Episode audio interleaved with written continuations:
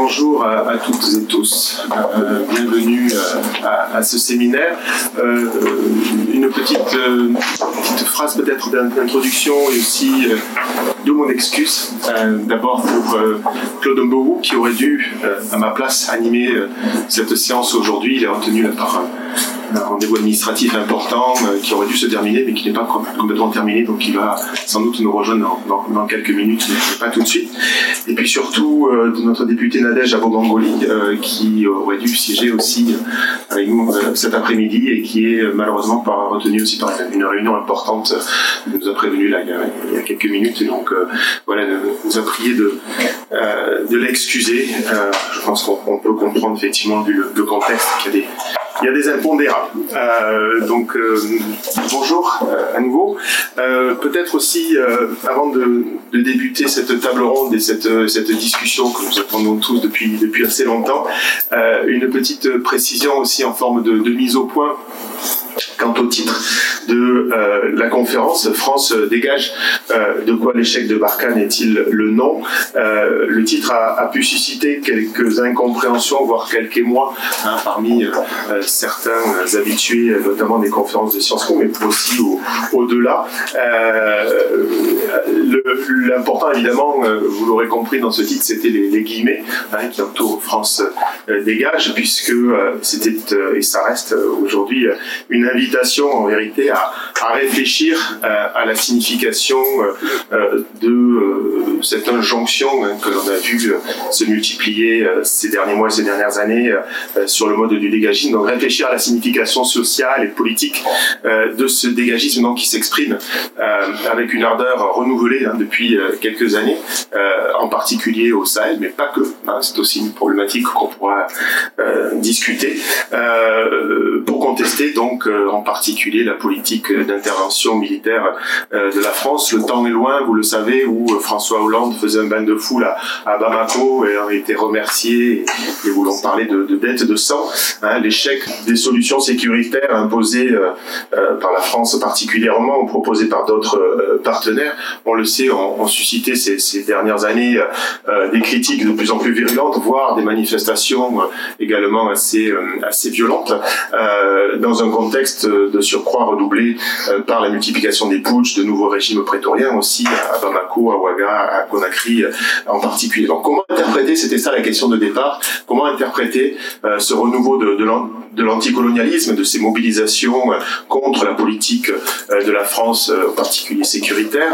Il y a eu, vous le savez, de, très nombreux papiers, de nombreuses analyses qui ont été proposées, très cursives, parfois paresseuses, hein, et toujours en tout cas prisonnières de ce certains appelaient le paradigme du joug, hein, et qui mettait particulièrement euh, en cause euh, le rôle de la Russie hein, dans cette euh, dynamique-là, où, et c'est pas alternatif, voyez là le signe d'un passé colonial qui, qui ne passe pas. Donc comment dépasser hein, ces, analyses un peu faciles qui mettent souvent en avant le, terme de sentiment anti-français, qui reste donc marqué aussi par ce paradigme de, de l'affection, réduisant ces manifestations aux émotions, à l'irrationalité de mobilisation euh, sociale qui ont pourtant aussi hein, une rationalité euh, euh, politique, donc laquelle, lesquelles, hein, éventuellement, rationalité s'exprime ici dans, dans, dans, ces manifestations, comment essayer d'en proposer une analyse sociologique, comment les historiciser, comment les objectiver, éventuellement dans une perspective aussi de, de recherche comparée, comment certains mouvements citoyens aussi qui luttent dans les rues également euh, pour faire prévaloir euh, l'état de droit, euh, la démocratie Peuvent-ils se positionner par rapport à, cela? Comment y réagissent-ils? C'est un des objectifs aussi de cette réflexion que nous avons actuellement avec le mouvement, la coalition Tournons la page, hein, qui est représenté ce soir à, ce panel avec Brigitte Amel-Bakambi et, Laurent Duarte, le secrétaire exécutif de, TLP, qui va dire un, petit mot dans un instant la, conférence de ce soir euh, c'est euh, une étape supplémentaire, la quatrième, je crois, hein, depuis le mois de janvier, euh, où nous avons lancé une recherche commune avec Tournons la page. On a eu déjà des, discussions avec les étudiants à Reims. Il y a eu aussi une à Cotonou. Hein. Je pense que Brigitte va, en parler. Vous en avez parlé. Et puis bien la conférence aux, séries. Il y aura également dans les semaines et mois qui viennent d'autres événements de ce type. Le 17 avril déjà, vous pouvez noter dans vos agendas une conférence un petit peu parallèle sur la politique italienne, cette fois de, en, Afrique. Et puis les 16 et 17 mai, un colloque international que Roland Marshall organise. Donc la, la conférence de ce soir donc s'inscrit dans une dynamique de réflexion commune, de collaboration, euh, euh, recherche-action pourrait-on dire, hein, et ça n'est pas la première avec euh, la coalition Tournons la page, puisque nous avons déjà précédemment à la fois réfléchi ensemble à la politique de la France en Afrique, ses échecs et ses, et ses biais, mais aussi à d'autres problématiques sur les mouvements citoyens. Donc Laurent, peut-être je te donne la parole peut-être pour en, dire un petit mot, et puis ensuite on, passera la parole à, nos invités pour une table ronde qui, je l'espère, s'avérera Donc, merci à tous. Je vais, être, très court parce que j'ai juste un petit mot introductif. Donc, je suis, je suis Laurent Duarte, je suis le secrétaire exécutif de Tournons la page.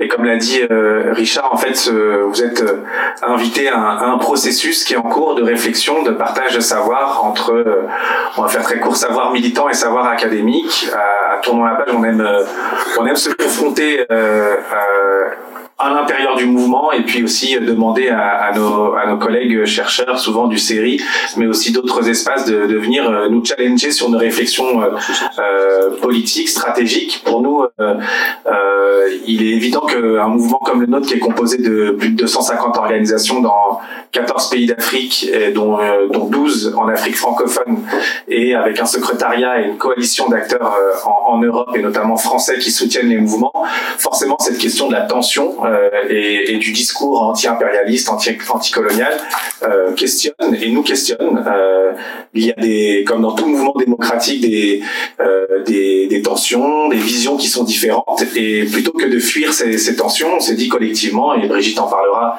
très certainement, bah, pourquoi ne pas en discuter et en discuter sérieusement et surtout d'aller euh, euh, demander à nos membres sur le terrain, aux collectifs d'associations, aux intellectuels euh, africains avec lesquels on travaille au quotidien, de, de nous dire ce qu'ils voient derrière ce, regain de tension et ce regain d'un discours politique anti-impérialiste. Et donc voilà, on a décidé de, de lancer cette dynamique et, en fait on ne va pas seulement vous demander d'être spectateurs, mais vraiment d'interagir avec nous et de réfléchir avec nous pour que euh, notre objectif, hein, qui est de euh, accompagner les mouvements pro-démocratie en Afrique et également euh, de démocratiser la politique étrangère de la France, que ces deux bouts soient tenus et, qu'on qu'on le fasse avec vous et avec toutes les toutes les intelligences nécessaires. Donc merci d'être là et, je repasse la main à, à, Richard. Enfin, à nos invités surtout. Voilà, comme Laurent le, le disait, c'est comme début effectivement qui va se, prolonger par des enquêtes, puis dans des, réflexions euh, aussi euh, dans chacun des, certains pays où est présente la, coalition. Donc pour en, parler ce soir euh, avec nous, donc euh, Brigitte Améganvi, donc qui est, économiste, euh, chef d'entreprise également, hein, et, militante surtout de très très longue date, en particulier pour faire prévaloir les, droits au, Togo, qui est aussi une membre historique hein, de, de Tournons la. Donc merci Brigitte d'être ici. Euh, Léonard Colomba-Pétain, qui est en doctorat de sciences politiques ici à, Sciences Po, au série, et qui travaille particulièrement sur la coopération européenne en matière de, sécurité. Euh, il a pénétré justement les coulisses de cette coopération-là, donc euh, tu es dedans, hein, comme on dit à Abidjan. Hein, donc euh, merci, euh, merci Léonard. nous avons Jean-Pierre Olivier de Sardan qui est en direct de Niamey. Merci Jean-Pierre d'avoir accepté notre invitation malgré la, distance. J'espère que tout se passera bien le plan euh, technique. Euh, vous connaissez sans doute euh, Jean-Pierre Olivier de Sardan, anthropologue, directeur de recherche mérite au, CNRS et membre fondateur du LASDEL, hein, où tu es, je crois, là actuellement à, Niamey, un, laboratoire formidable qui rassemble beaucoup de, jeunes chercheurs en particulier. et puis Roland Marshall, qu'on ne présente plus non plus, hein, chercheur ici à, à Sciences Po, qui a travaillé sur de nombreux pays, la Corne, bien évidemment, mais aussi la RCA, le Tchad, qui suit euh, depuis très longtemps hein, ces questions euh, aussi d'intervention euh, internationale et, et, leurs effets ou leurs ou leurs pieds. Donc, si vous en êtes d'accord, on peut peut-être commencer dans alors nous sommes là. Je ne sais pas, Brigitte, si, si tu veux euh, commencer la, la, table ronde, et puis on fera ensuite euh, aussi des, des tours hein, de parole au fur et à mesure des, de vos réactions, des discussions.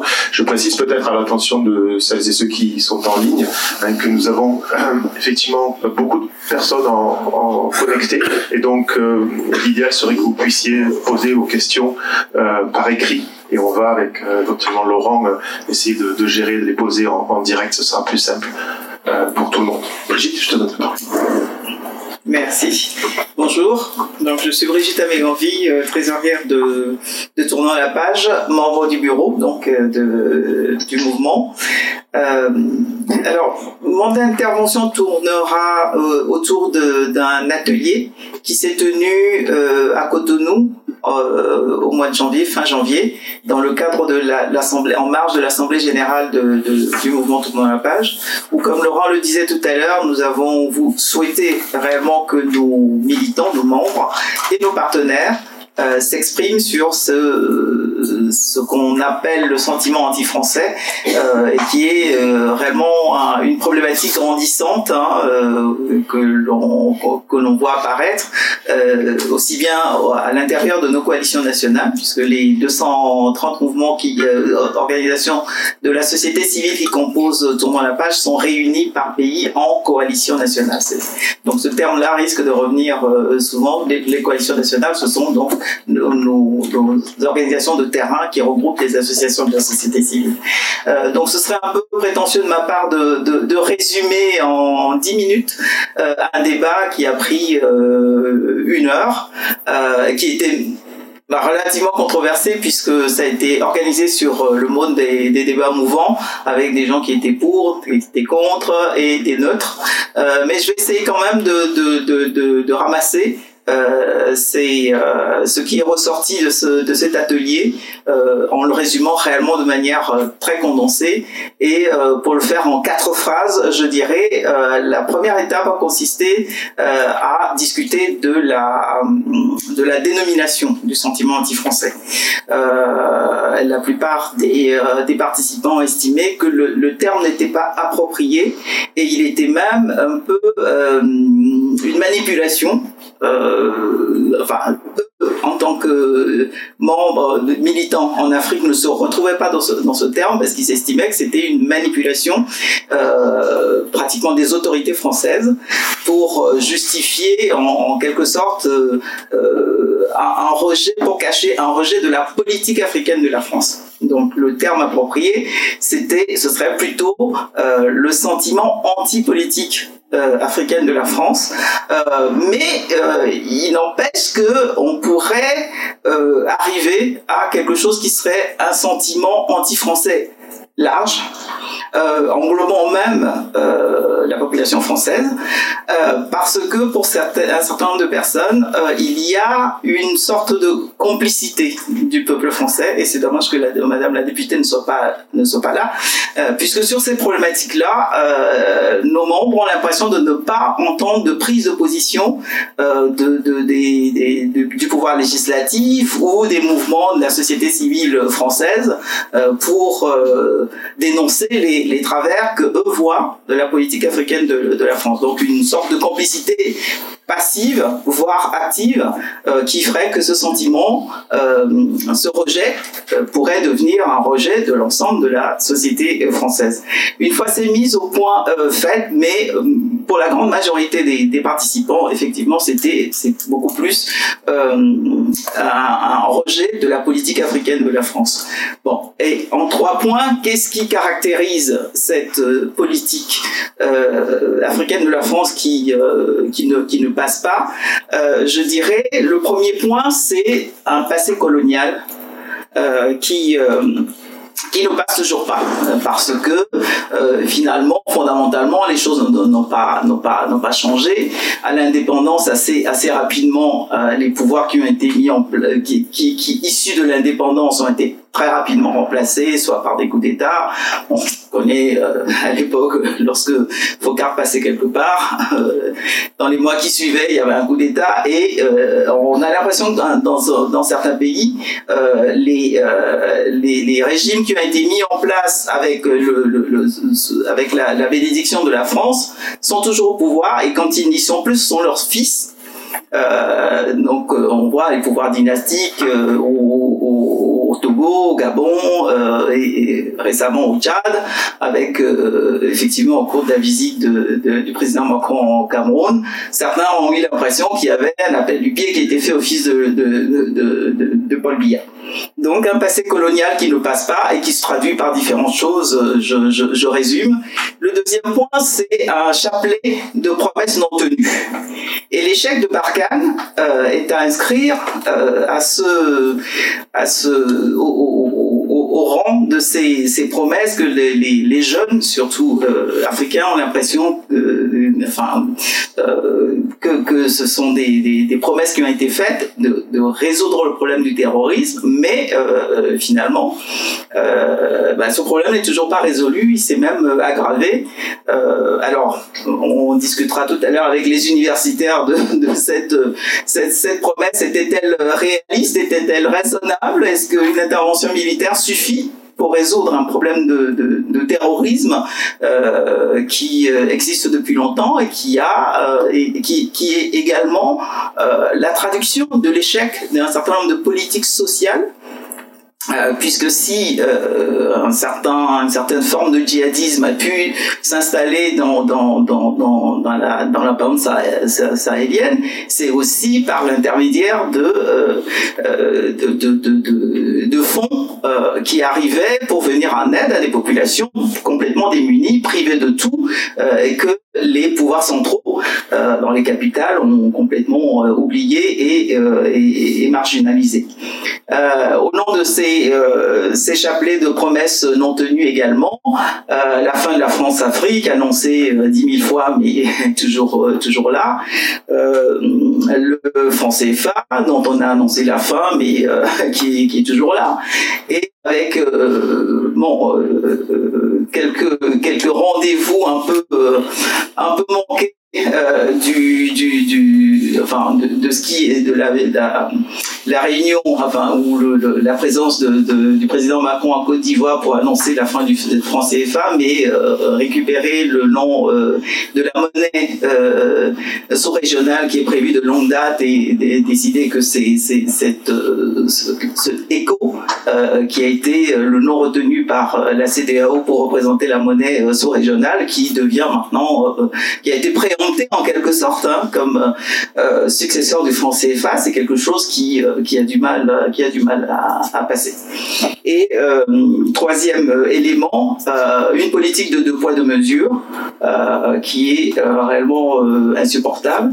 Et on a l'impression que bah, il y a une forme de démocratie qui est bonne pour la France et puis une autre qui, dont les Africains pourraient pourraient se contenter, puisque on voit ce soutien à peine voilé euh, à, des, à, des, à des régimes autocratiques euh, qui euh, qui sont qui sont en place depuis depuis des décennies, euh, ce qui fait que finalement euh, les les bouddhistes euh, qui arrivent et qui réussissent à dégager ces dictatures par par les armes finissent paradoxe par être acclamés, applaudis comme étant des, sauveurs qui réussissent à voilà débarrasser des, pays de, de régimes qui s'éternisent euh, depuis, depuis des décennies et qui euh, ont complètement euh, échoué dans, dans, leur mission sociale, dans leur mission économique. Voilà les, les, les les trois points. Ce, que je, rajouterai également dans, ce, dans cette politique de deux poids deux mesures, euh, et, et qui qu'il faut entendre c'est que souvent on, a, on, entend dire de la part des, des politiques françaises et de, de, de la nouvelle diplomatie française qui est censée être sur les réseaux sociaux pour répondre point par point à ce qu'on appelle les manipulations de, de, de, l'Union soviétique, que ben, finalement l'Union soviétique, c'est Wagner, c'est des mercenaires. Alors, mercenaires, euh, enfin, c'est vrai que les jeunes euh, qui ont, moins de 30 ans aujourd'hui ne se souviennent plus de l'époque où la plupart des mercenaires étaient, bon, voilà, étaient, français. Euh, Bob Denard, il est décédé il n'y a pas longtemps, mais ce terme-là caractérise quand même un certain nombre de pratiques qui nous ressemblent, qui, font, qui ont fait partie de nos, de, de, de des, des, des, outils qui ont été utilisés effectivement pour ben, faire euh, asseoir l'influence, maintenir l'influence française avant, euh, après, après les, après les indépendances. Et euh, je me souviens d'ailleurs en 2005, lors de, du, coup d'État, du triple, ce qu'on appelle le triple coup d'État, lorsque Faure Gnassingbé a, succédé à son père au Togo par un tour de passe-passe d'une modification constitutionnelle, que le président Alpha Omar Konaré, qui était qui était à l'époque président de la commission de l'Union africaine, euh, et dans une interview très célèbre sur RFI, dit, il parlait de mercenaires d'un nouveau genre, euh, en parlant, en pensant à Charles Basse qui, en une après-midi, avait réussi à modifier sept fois la constitution euh, togolaise, alors que cette constitution interdit toute modification en période de vacances de, pouvoir, et euh, c'est par ce tour de passe-passe que Ford Yassimbe a pu, a pu succéder à son, à son père et il est toujours au pouvoir au Togo. Euh, euh, voilà. Pour, pour, euh, pour résumer, on, reviendra sur certains points si vous souhaitez des clarifications tout à l'heure au cours du débat. mais voilà, grosso modo, ce, que les, ce qui s'est dit au cours de cet atelier. Je vous remercie. Merci beaucoup Brigitte, y compris d'avoir rappelé qu'il y a aussi des mercenaires constitutionnels. On l'avait oublié.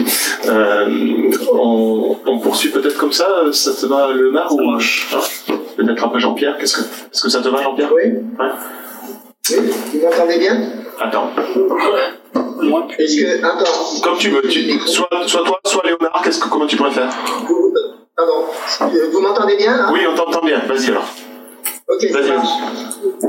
Bon, je vais euh, essayer de parler euh, avec euh, du, rejet de la France sur la base de, deux, en, balayant devant notre porte, c'est-à-dire sans tenir compte de facteurs extérieurs, les théories du complot ou les intoxications russes, mais vraiment des causes que l'on peut imputer aux politiques françaises. D'une certaine façon, il y a un premier niveau qui sont des causes générales que l'on retrouve partout en Afrique subsaharienne, et d'autre part des causes spécifiques au Mali, mais qui s'étendent un, petit peu au territoire, au, pays voisins.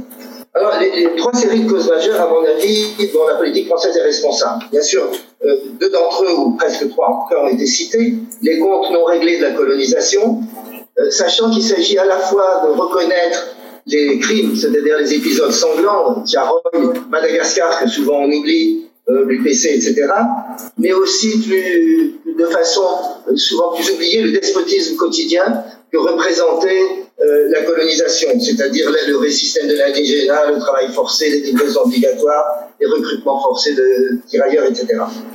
Deuxième point, bien sûr, ça, aussi, ça vient d'être évoqué, aussi les pratiques néocoloniales ultérieures. La période de, de gloire en quelque sorte sinistre de la France-Afrique, les interventions militaires à géométrie variable et d'une certaine façon ce qui reste encore de cette politique avec le deux points de mesure qui a été évoqué euh, selon qu'il s'agit de dictateurs amis ou pas. Et euh, troisièmement, un point qui me semble n'a pas été vraiment évoqué, mais qui semble tout aussi important, c'est l'arrogance mêlée de paternalisme des dirigeants français successifs. Tous. Euh, évidemment, Macron, on connaît les dernières manifestations, mais ça a été une, longue série d'arrogance chez tous les dirigeants français, et aussi, parce que c'est aussi plus large que les dirigeants. On devrait parler des ambassadeurs. Moi, j'ai connu des ambassadeurs respectables, mais j'en ai connu beaucoup de méprisables.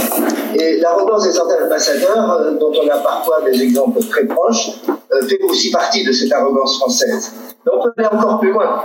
L'arrogance, parfois, là aussi pas tous, mais de trop de personnel des ambassades. L'arrogance de beaucoup d'experts français quand ils viennent sur le terrain en mission. Et enfin, et j'en reviendrai, l'arrogance des militaires français eux-mêmes. Après, il y a aussi des causes annexes euh, qui parfois sont oubliées, mais qui euh, jouent quand même un rôle. Euh, ce qu'on pourrait appeler la maltraitance des visas, qui quand même fait partie d'un passif assez lourd et qui a des effets très, très, très, très forts. Et aussi, bien sûr, la pension honteuse des tirailleurs. Ça, ce sont des, phénomènes qu'on retrouve partout et qui créent partout cette, qui sont parmi les causes majeures de ce rejet de la France. Maintenant, on a, à propos du Sahel, qui concerne directement Barkhane, des causes spécifiques. Alors, euh, la première, c'est, disons, la complaisance euh, qu'il y a eu pendant longtemps euh, avec les indépendantistes Touareg, non peut-être peut-être moins qu'on le croit des gouvernements français, mais en tout cas d'une fraction militaire et surtout des services secrets dans leurs relations avec les indépendantistes Touareg. Et ça aboutit, donc ce soupçon fort s'est évidemment encore plus cristallisé avec la catastrophe de Serval lorsque ils ont, Serval a refusé que euh, l'armée malienne entre à Kidal. On se rappelle que c'est le jour où l'opinion malienne majoritairement pro-serval et donc pro-française est devenue, revenue, plutôt on dirait, à une politique, à une, opinion anti-française de plus en plus euh, exacerbée. Euh, donc voilà, il faut se, rappeler ça parce que ça, joue un rôle très important évidemment au, Mali dans le rejet de la France, mais ça peut s'étendre. Alors en ce qui concerne Barkhane, puisqu'on est, on est sur Barkhane, euh, plus précisément, en ce qui concerne Barkhane, on peut citer une série de points, à mon avis, majeurs. D'abord, bien sûr, le fonctionnement en enclave, le type classique des OPEX françaises, euh, séparés pour l'essentiel, euh, pas totalement, mais quand même beaucoup, des FAMA et totalement, euh, absolument pas évidemment, placés sous, sous, contrôle et même sous co-direction malienne. deuxièmement, je reviens à ce que j'avais dit sur l'attitude arrogante. L'attitude arrogante des militaires français est un énorme problème. Il y a eu un excellent reportage dans Afrique 21 sur l'influence de l'extrême droite euh, et du mythe colonial chez des gradés euh, de niveau moyen ou supérieur de Barkhane. Euh, et on pourra parler du Niger après, si vous voulez, là-dessus. Euh, troisième point sur Barkhane, les bavures, surtout la bavure non reconnue et, la fameuse, enfin fameuse, hélas, fameuse sur le mariage euh, sur lequel Barkhane a, a, tué un certain nombre d'hommes de, réunis pour un mariage à l'écart de la ville et qui est typique de la méconnaissance complète des contextes par les, euh, par les, les troupes françaises. Euh, nouveau point, le fait que Barkhane a très peu euh, joué un rôle de sécurisation des populations. On était parti surtout sur la chasse aux leaders, chez les leaders euh, des organisations djihadistes, sur des opérations de type classique, mais pas du tout sur la sécurisation des populations. Et enfin, bon, on l'a dit, alors ça aussi, bien sûr, il est pour beaucoup de gens incompréhensible qu'avec tous les moyens mis en œuvre, le djihadisme ait quand même progressé. Euh, c'est quelque part aussi, pas forcément, enfin, c'est quelque part une propriété de la guerre asymétrique qui, euh, évidemment, n'est pas comprise par, euh, par, beaucoup de monde. Bon, pour, disons, terminer ce premier tour de piste, il me semble aussi qu'il y a un certain nombre d'éléments dans lesquels la France n'est que co-responsable, mais elle prend pour les autres. Je veux dire qu'elle est la cible préférentielle pour des phénomènes, disons, liés à l'ensemble du, monde du Nord, du monde occidental, mais dont elle apparaît comme un représentant. Bien sûr, il y a aussi parfois les, les Amériques et, et, comme ça. Donc c'est aussi le bouc émissaire, euh, enfin on pourrait dire bouc émissaire, mais pas au sens où elle n'a pas de responsabilité, mais elle a plutôt une co-responsabilité dans l'échec global de l'industrie du développement depuis, euh, depuis 60 ans. Euh, la, la, fameuse phrase de, Sankara euh, sur le fait qu'il nous faut une aide, qu'il nous aide à nous passer de l'aide, et c'est exactement l'inverse évidemment qui s'est passé. Et il y a quand même un sentiment assez généralisé d'humiliation par rapport à l'aide et une exaspération vis-à-vis du suprématisme, on va appeler le suprématisme occidental, mais dont la France euh, se trouve accusée plus que les autres, alors qu'elle n'est pas plus que les autres d'une certaine façon. Donc il essaie aussi probablement d'une façon de l'échec du système démocratique. Alors, c'est compliqué parce que d'une certaine façon, la, démocratie euh, dans nos pays a été euh, aussi, et peut-être parfois surtout, le produit de lutte interne des étudiants euh, en particulier, mais aussi parfois des, syndicats, enfin de mouvements anti-dictature. Mais l'échec qui en est suivi de cette démocratie, les élections truquées, une classe politique affairiste, le maintien de régime dynastique détesté, etc., etc., est maintenant au fond imputé aux injonctions occidentales autour de la bonne gouvernance euh, et, ça apparaît comme un produit, euh, la démocratie comme un produit euh, imposé à coup de conditionnalité. et puis, troisième, encore niveau de, de, sorte de bouc émissaire, mais, mais, avec de co-responsabilité. et alors là, peut-être moins de co-responsabilité, mais plus bouc émissaire, l'échec des armées nationales on ne peut pas non plus voir la situation euh, là en imputant absolument tout euh, à Barkhane. Elle a déjà, j'ai essayé de le dire, une énorme responsabilité, une grosse responsabilité, mais euh, l'état totalement dégradé de l'armée malienne, on ne peut pas non plus passer sous silence. C'est un état qui était totalement dégradé, grosso modo, sous ATT, le régime avant n'ayant pas fait grand-chose de Alpha pour le euh, arranger un peu ce qui se passait dans l'armée, mais euh, l'affairisme, une corruption et une dégradation de l'armée, de la chaîne de commandement absolument incroyable sous la TT, qui a été perçue sous, prolongée sous Yedeka, et dont je ne crois pas qu'elle ait été réformée depuis. Euh, ce qui pose énorme problème. On a le même phénomène au Burkina pour des raisons complètement différentes. Euh, toute la, tout, tout, tout, le, les, ressources militaires étaient concentrées sur le régiment de sécurité présidentielle, et quand après l'élection de, de Blaise Compaoré, euh, le régiment a été dissous, il n'y a plus d'armée, et on se trouve dans des situations. Donc là, on se trouve, disons, euh, dans des situations qui sont un petit peu euh, particulières, mais que Barkhane, c'est vrai, fait, fait, figure aussi euh, de, de, de bouc émissaire d'une certaine façon. Voilà, maintenant, je terminer peut-être par ce qui se passe du côté du Niger, ou si vous voulez, bon, si tu veux, j'en parlerai plus tard. Qu'est-ce que tu préfères, Richard? Bon, tu peux en dire deux mots, et puis on aura l'occasion d'y revenir. Ok. Donc, on a une situation nouvelle. on peut dire d'une certaine façon, les Français ont un peu tiré les sons d'Arcade, puisque au Niger, ils, ont, ils acceptent deux choses euh, qu'on aurait bien préféré qu'ils fassent avant. D'une part, d'être sous commandement opérationnel nigérien, et, et d'autre part, d'être discret et de la fermer. Euh, parce que leurs discours ont toujours été euh, extrêmement exaspérants. Donc, d'une certaine façon, leur profil bas et le fait qu'ils sont euh, intégrés aux opérations d'armée nigérienne et sous commandement nigérien, en tout cas officiel, est une bonne chose. par contre, la culture arrogante des militaires n'a pas pour autant disparu. Je suis pas sûr que ça ne crée pas pas mal de frustration chez leurs homologues, chez les officiers nigériens. Euh, on n'a pas évidemment au Niger l'hypothèque des, des, des, indépendantistes Touareg, puisque disons la question Touareg a été beaucoup mieux réglée, euh, gérée au Niger qu'au Mali. On a toujours des, bavures, il y a la fameuse bavure de terrain sur laquelle personne n'a reconnu euh, sa responsabilité, mais c'est vrai qu'aujourd'hui, les bavures sont coproduites un peu par l'armée nigérienne et, l'armée française, et elles ne sont pas pour massives, ça n'a rien à voir avec ce qui se passe évidemment au Mali. Donc euh, voilà, on est dans une situation un peu spéciale et où pourtant il continue à y avoir cette opposition à la France, y compris à la présence des troupes françaises dans une, grande, dans une partie importante de la jeunesse, mais c'est difficile de savoir. Mais il faut bien savoir aussi, on n'a pas cité jusqu'à maintenant, que cette opposition à la présence française a une autre composante que la jeunesse et tout ce qu'on a dit. Cette autre composante, c'est à la fois une conséquence et une cause, c'est la progression du salafisme dans nos pays.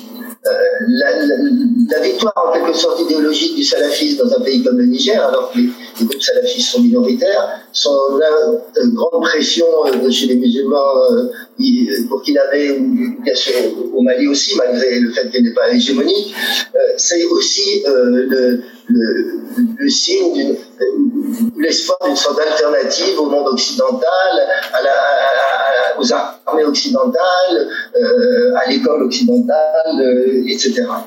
Bon, il reste ce qui me semble être le problème numéro un, parce que euh, je crois que Richard a parlé au début de, l'échec du volet militaire. Mais on ne peut pas dissocier l'échec du volet militaire de l'échec du volet développement, qui a été massif aussi. C'est l'ensemble de la stratégie militaire et développement.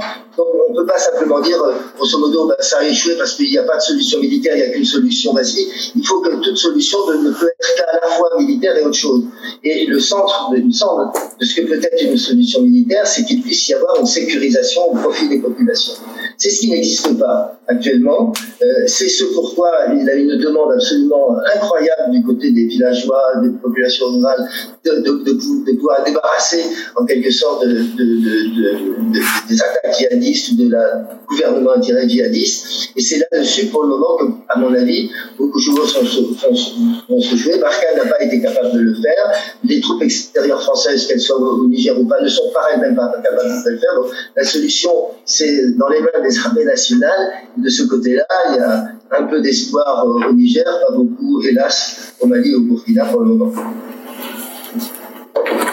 Merci beaucoup euh, Jean-Pierre, merci de ton exposé. On, va passer la parole à, à Léonard, puisqu'il fait aussi ses recherches au Niger, entre autres. Un grand merci euh, Richard de m'avoir euh, invité à, parler d'une thématique dont tu sais qu'elle m'intéresse et m'interroge depuis plusieurs années maintenant, à ceci près que je m'intéresse plutôt à la politique par le haut, pour renverser une image qui revient souvent dans le champ des études africaines. Je veux dire par là que ce qui m'intéresse, c'est la question des modes d'intervention euh, de la perception et des trajectoires biographiques des acteurs européens qui mettent en œuvre, euh, élaborent et évaluent des programmes de sécurité de défense euh, en Afrique. alors Richard a, introduit la discussion avec un propos liminaire sur l'intitulé de cette conférence du jour, ce slogan France dégage. moi, ce, cet intitulé m'a tout de suite fait penser à cette chanson d'Alpha Blondie de 1998 sur l'album Yitzhak Rabin. Il faut la réécouter cette chanson. elle disait déjà beaucoup de choses et nous rappelle d'emblée que cette question en fait, et cette exhortation de la France à, retirer ses, forces armées, c'est un discours qui euh, n'est pas tout à fait récent et qui n'est pas tout à fait spécifique euh, à l'opération Barkhane, comme ça a déjà été dit ce qui me permet d'avancer euh, l'idée que euh, je vais essayer de tenir dans les, dans les 10 minutes qu'on m'a octroyées, qui est que cet échec de l'opération Barkhane, selon moi, c'est le résultat de près de trois décennies d'errance décisionnelle et stratégique française en ce qui concerne sa politique de sécurité et de défense. Une errance stratégique qui est entraînée ou, alors précipitée euh, à la fois par les transformations des rapports de force à l'échelle internationale. Il faut bien dire qu'il y a des États aujourd'hui qui sont désireux et en capacité de contester à la France le statut qu'elle cherche à auprès d'un certain nombre euh, d'États d'Afrique francophone. Euh, et cette errance stratégique euh, n'a pas vraiment été réglée par les tentatives d'adaptation institutionnelle qui ont plutôt abouti à un éclatement des acteurs de la coopération de sécurité et de défense. Je vous parlais de l'année 98 avec cette, cette chanson. L'Alpha Bondi, c'est aussi l'année où le Premier ministre Lionel Jospin décidait de dissoudre ce ministère de la coopération, qui était le ministère regardé comme le ministère de l'Afrique. décision qui va contribuer à éclater ces institutions et ces acteurs en charge des questions de sécurité et de, de défense, un éclatement qui lui-même produit des logiques de concurrence bureaucratique assez fortes entre les ministères, au sein des ministères. Je pourrais revenir sur cette euh, dimension-là.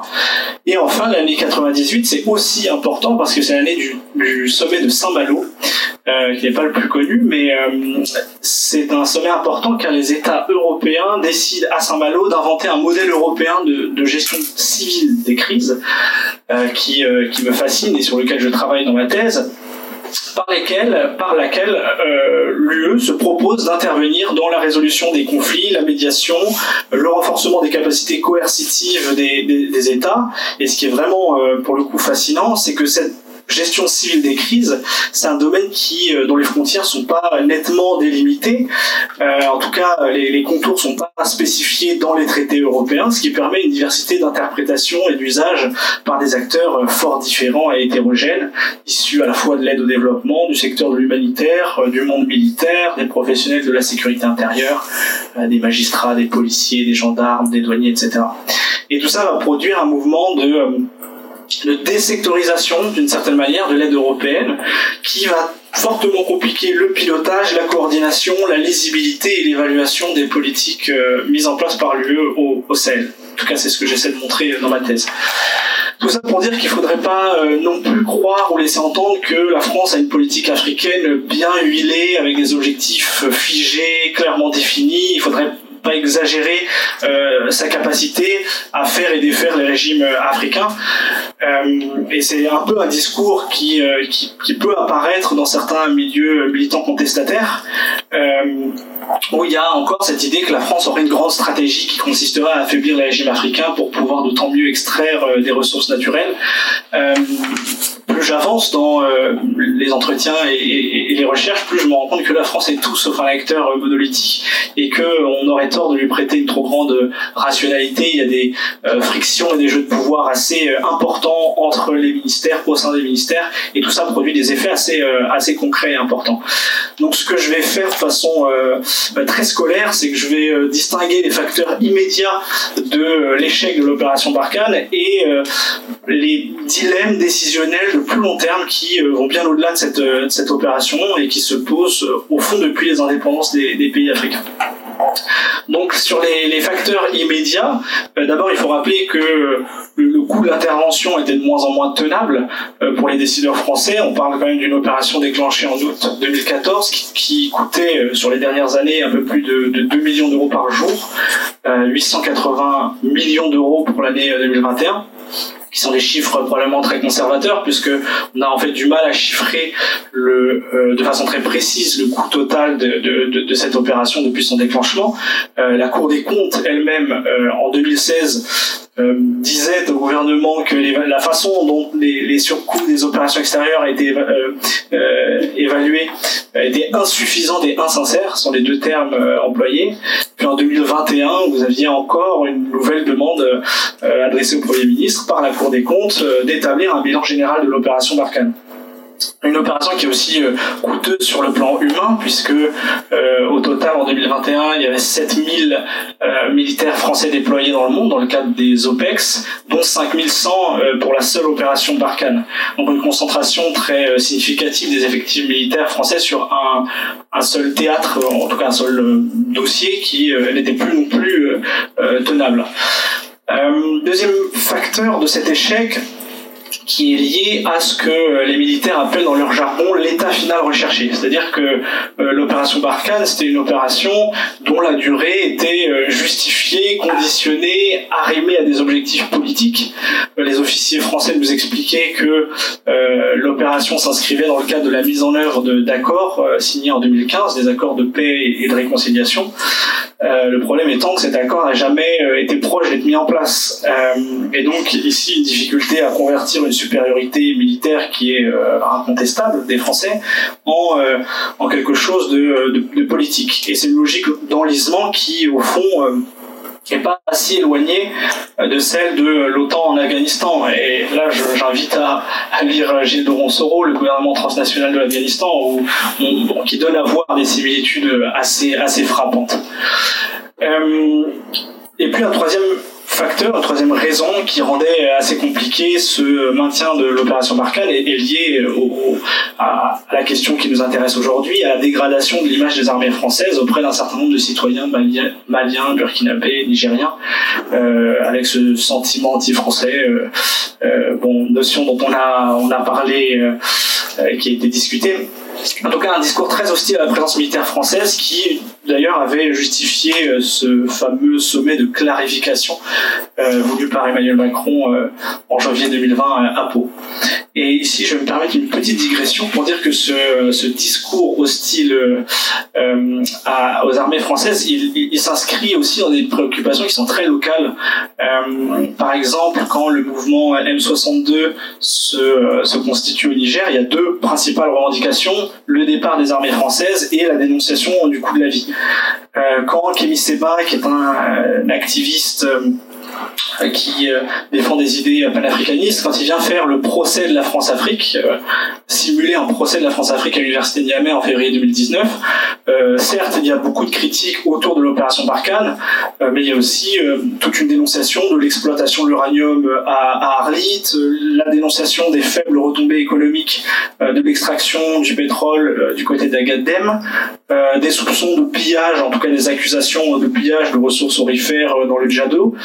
Euh, donc c'est aussi une dimension qui est assez intéressante, la façon dont s'articule cette, cette dénonciation-là de l'opération Barkhane et des préoccupations très locales.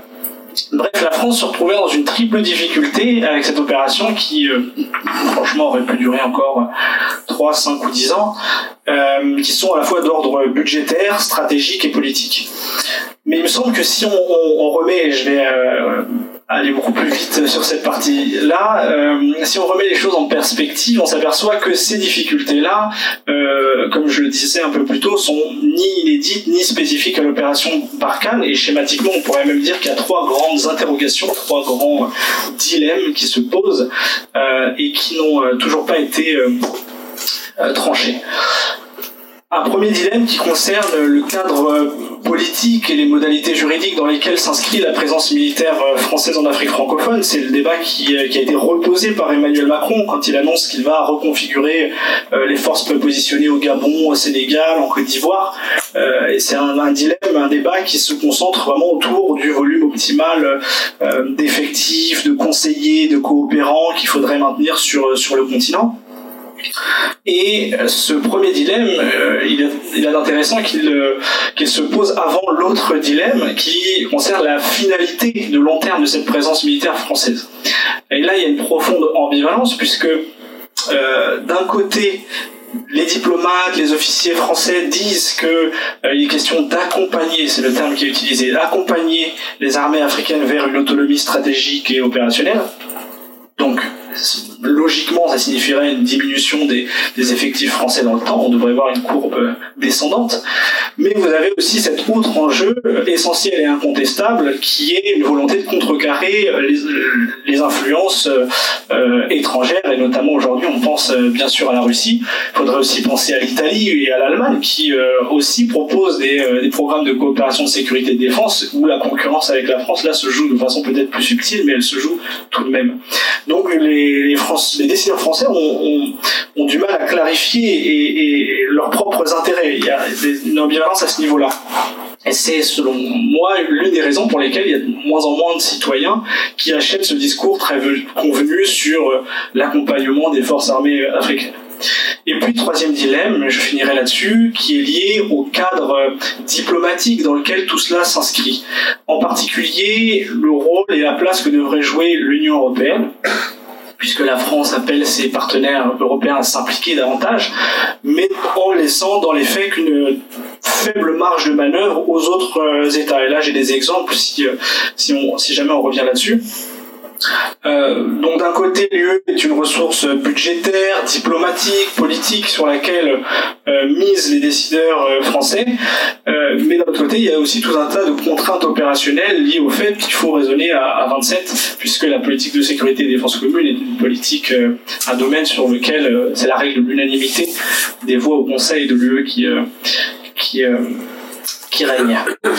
Donc, euh, cette mobilisation d'instruments européens se heurte à des problèmes euh, de, nature aussi politique, euh, avec des vraies divergences sur l'importance qu'il faudrait accorder au, au, Sahel par les États, les, les, États membres de, de l'UE. tout le monde n'est pas intéressé par cette question-là, même si la crise migratoire de 2014-2015 a un peu réaligné certaines perceptions des problèmes de nature stratégique, j'en ai pas parlé du tout, mais une prolifération d'instruments et une difficulté à coordonner ces instruments euh, euh, localement, et puis des problèmes de nature opérationnelle liés à la, à la PESC, la politique étrangère et de sécurité commune, avec des pesanteurs bureaucratiques, des contraintes juridiques qui ont vraiment un effet euh, localement. Donc, donc ces trois grands dilemmes que j'essaie de vous présenter de façon très synthétique seront pas véritablement tranchés. Euh, on continuera à avoir des hésitations, des soubresauts, des retours en arrière, des tâtonnements. Euh, je vous invite vraiment à, à, à réécouter donc le, dernier discours d'Emmanuel Macron sur ces questions-là et celui de, de Nicolas Sarkozy euh, euh au Cap euh, en Afrique du Sud. Il y a vraiment, on a, on a l'impression qu'on on, se pose les mêmes questions en fait. Hein. Et ce discours-là euh, date de 2008. Euh, voilà, je vais m'arrêter là pour respecter le, temps de parole qu'on m'a donné, mais euh, je serais très content de revenir de façon plus approfondie sur certains points. Merci. Merci beaucoup, Léonard. Roland Oui, bon, je vais être très court puisque beaucoup de choses ont été dites. Euh, je crois, enfin, une des raisons pour lesquelles je suis assis ici, c'est, euh, disons quand même, euh, l'aberration euh, du débat politique français. On est passé très rapidement de, de certaines images qui ont choqué sur le de, certaines images qui ont choqué sur l'impopularité des troupes françaises euh, et, euh, et, donc le questionnement finalement euh, sur pourquoi nous, nous si brillants avions apparemment échoué, en tous les cas selon ces gens-là, à un débat totalement différent évidemment lié à la guerre en Ukraine, un, un débat euh, de, sur des conflits à haute intensité en expliquant bien euh, que c'était très différent et que vous alliez voir ce que vous alliez voir, sans euh, à aucun moment, ni dans la loi de programmation militaire ni ailleurs, essayer de revenir sur euh, quand même ce qui a été, euh, c'était rappelé à l'instant, le, le, centre d'activité essentiel de, de l'armée française, c'est-à-dire l'Afrique.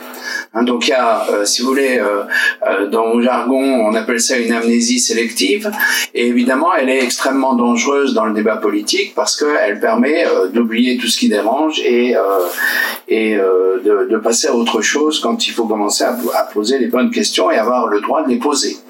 La deuxième chose pour laquelle euh, je trouvais que ce débat était important, c'était, Jean-Pierre Olivier de Sardan l'a rappelé, c'est l'arrogance. Euh, il, y a, il y a quelques années maintenant, un, de mes amis personnels, qui est euh, diplomate d'un pays européen, a été nommé à Bamako et il a commencé son mandat en réunissant tous les personnels de tous ses concitoyens qui travaillaient dans les dispositifs d'aide, euh, euh d'ONG, etc. Et il, il m'a dit, j'ai été abasourdi parce que euh, j'entendais ce mot de façon récurrente. Et donc, ce que nous a dit Olivier de Sardan est absolument vrai. Je crois que c'est pas simplement l'arrogance d'un président euh, qui s'exprime à Pau ou peut-être sur les retraites il y a quelques jours qui, met encore plus de gens dans la route. Dans la rue, c'est, réellement une, arrogance euh, qui commence peut-être à ce niveau-là, mais qui se démultiplie euh, à différents niveaux. Je parle, je ne connais pas les diplomates, les militaires, avec toujours ce sentiment et cette expression qu'on entend entend euh, ici et là que nous, on sait faire.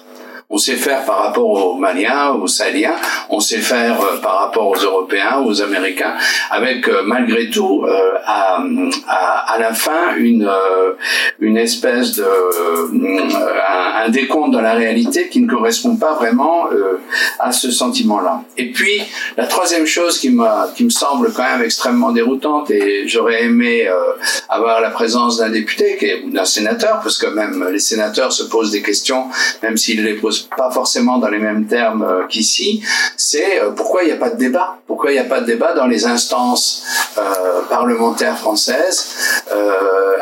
Pourquoi il n'y a pas un vrai débat sur ce qu'a été Barkhane? Il ne s'agit pas, encore une fois, de tirer à boulet rouge sur Emmanuel Macron, parce qu'on voit bien que cette opération, d'abord, c'est pas lui qui l'a initiée, et que c'est lui qui a, eu le courage de la, de la clore d'une certaine façon, et surtout qu'il y y a une histoire euh, de, cette intervention au milieu d'autres interventions qui fait débat dans la qui devrait faire débat euh, dans la société française. Alors, ce que je vais dire maintenant est, évidemment euh, plus plus limité, mais c'est des choses sur les qui me frappent peut-être parce que à l'inverse de, de, certains de mes collègues ici, je ne prétends pas être un spécialiste du, du Sahel, en tous les cas de Sahel francophone.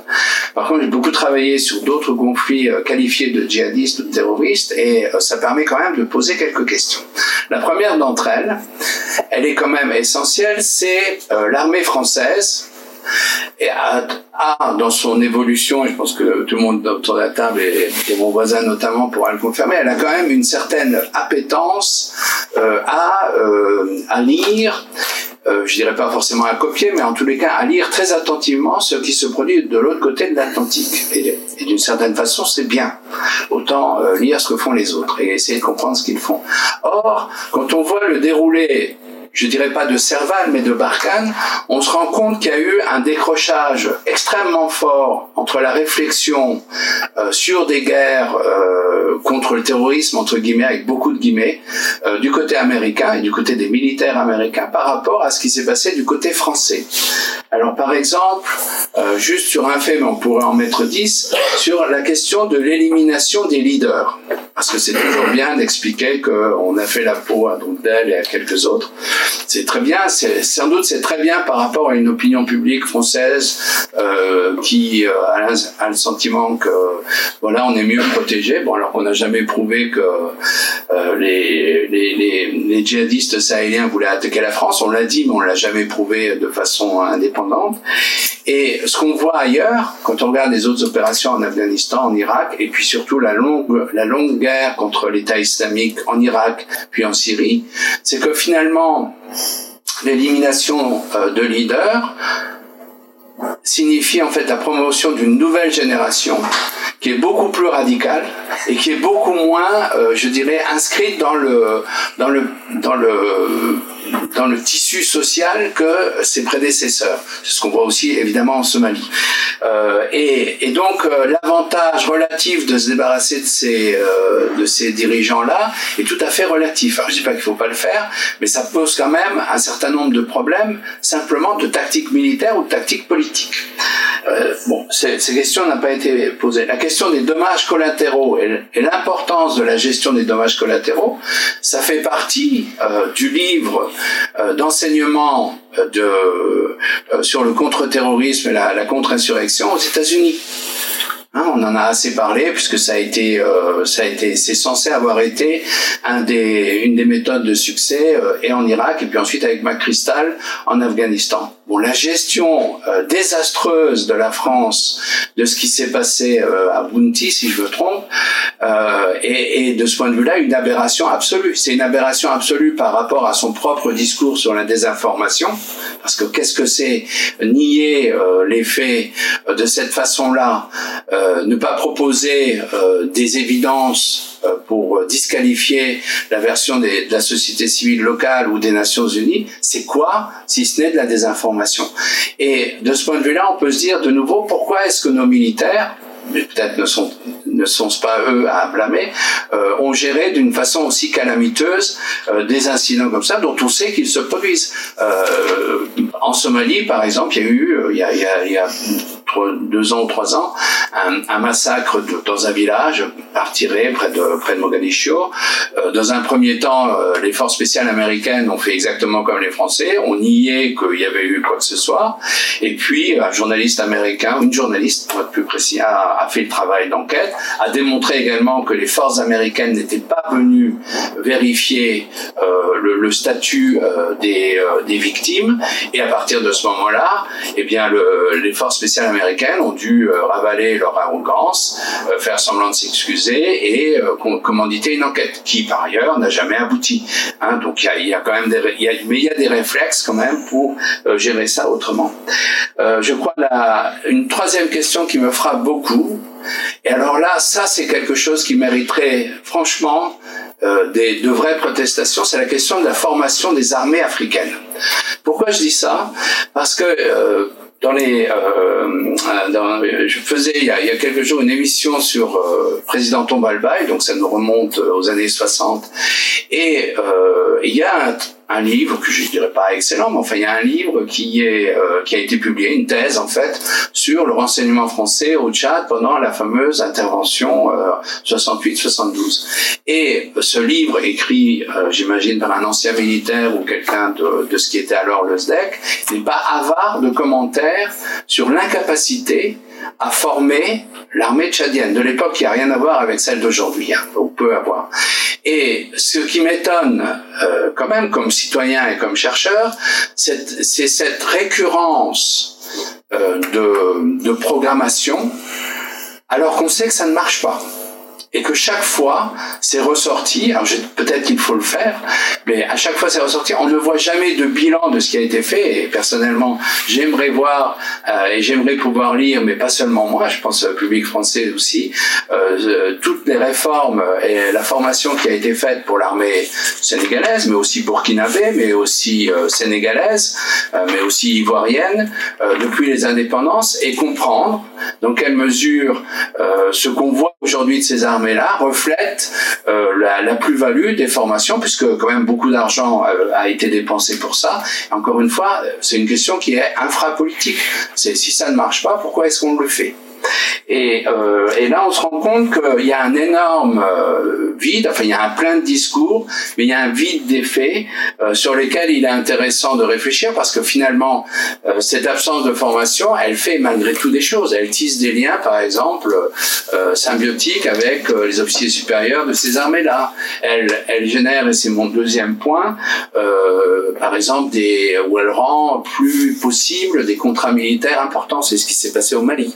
Hein, donc il y a une interrogation euh, à avoir sur ces pratiques de l'armée, euh, qu'il ne s'agit pas ici euh, de, traiter de, de, criminels ou de quoi que ce soit, simplement la transparence qu'on peut obtenir dans beaucoup d'autres États européens ou aux États-Unis, souvent pris comme, comme modèle par la France, et qu'on ne peut pas obtenir dans notre propre pays. Donc là, il y a un gros déficit qui n'est pas simplement un déficit démocratique, qui est même un déficit en termes d'effectivité euh, des finances publiques. Je dirais euh, de la façon la plus neutre possible.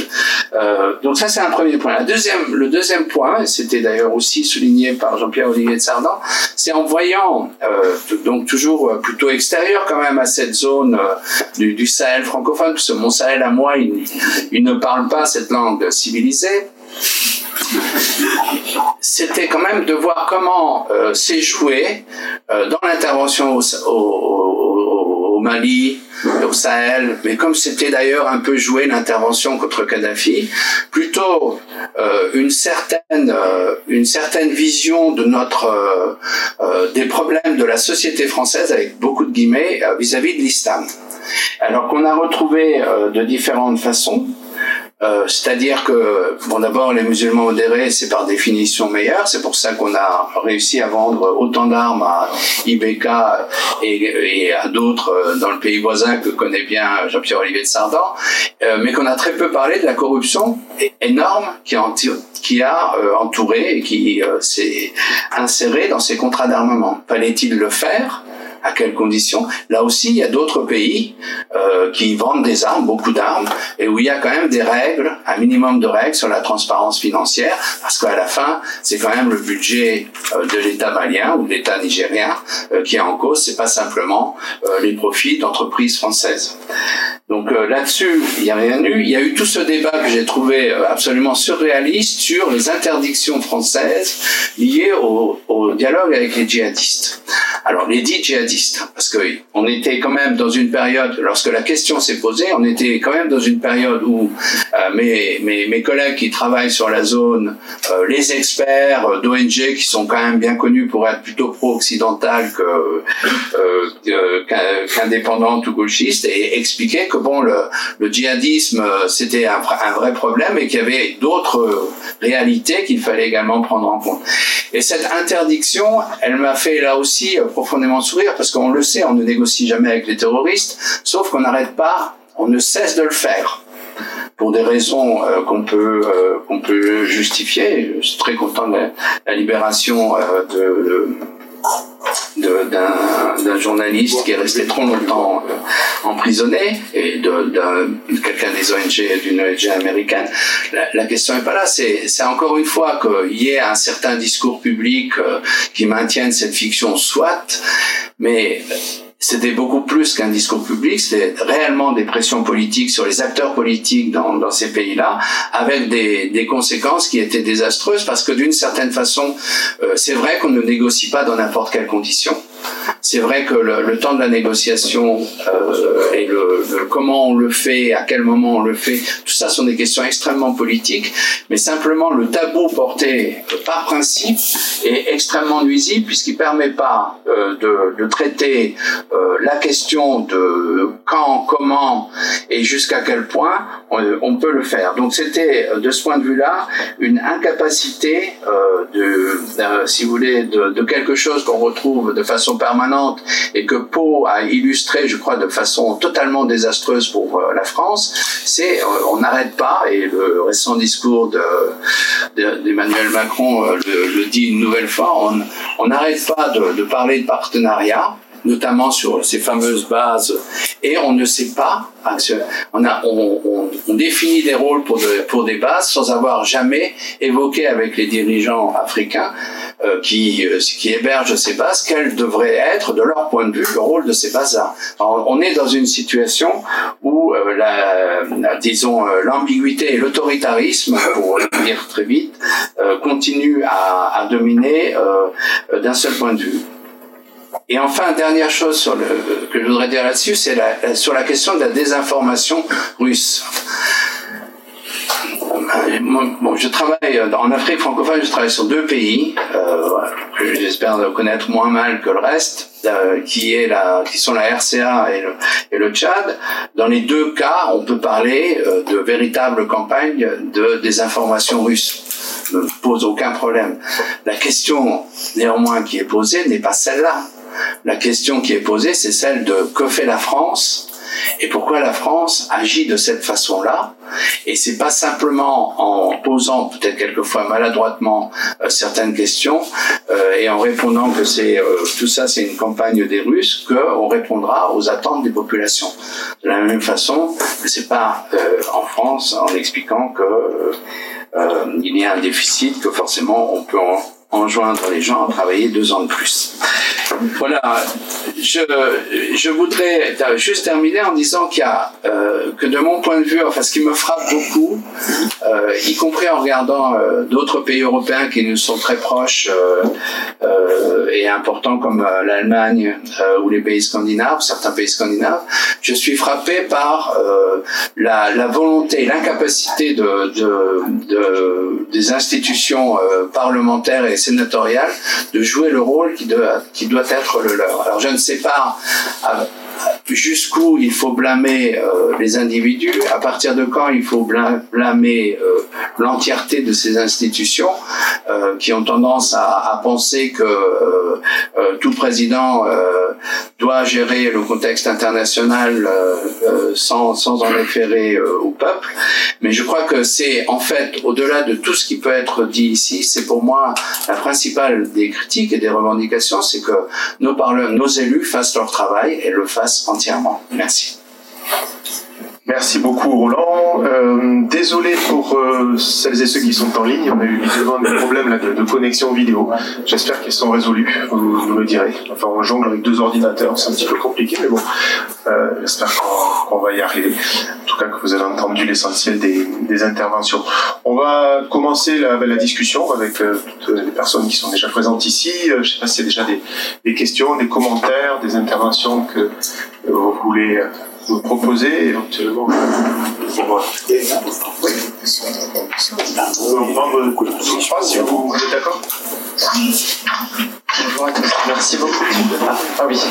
Alors, bonjour à tous, je suis Wassim Tessilia, j'ai 21 ans, je suis étudiant en première année de master de relations internationales en recherche à Sciences Po.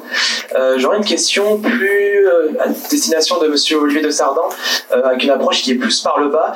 Euh, Est-ce qu'on peut considérer un certain poids, un contrepoids plutôt, euh, à l'approche euh, de l'approche nigériane concernant la présence française, notamment au Niger, où elle serait articule euh, notamment des contrepoids parlementaires ou plus généralement de la société civile, parce qu'on a tendance à présenter un petit peu le cas nigérien comme, comme un modèle hein, avec le président Bazoum. Est-ce que euh, est-ce qu'on peut considérer un certain contrepoids euh, à, cette, à l'acteur nigérien au sein de la société? Merci beaucoup. Merci aussi. D'autres questions, commentaires? Pardon, je sais pas. On répond pas à mesure, non Attends, je vois, donc je croyais que le reste. Ok, vas-y, vas-y Jean-Pierre. Tu veux que je réponde Non, non, toi. J'ai pas compris, oui ou non Oui, oui, vas-y, vas-y. Ok, alors il faut distinguer quand même le, fait que le Niger devienne le, petit chéri de toutes les capitales occidentales, parce que c'est le peuple, c'est une chose. Je ne parle, pas de, je parle pas de ça. Le petit chéri, à un moment, était le Mali, après le Burkina ou le Sénégal. Bon, c'est pas, c'est pas, c'est pas ce qu'il y a de plus important dans la situation. Euh, la situation simplement au Niger, elle est un peu comme au Mali au Burkina, mais en moins pire sur des tas de niveaux.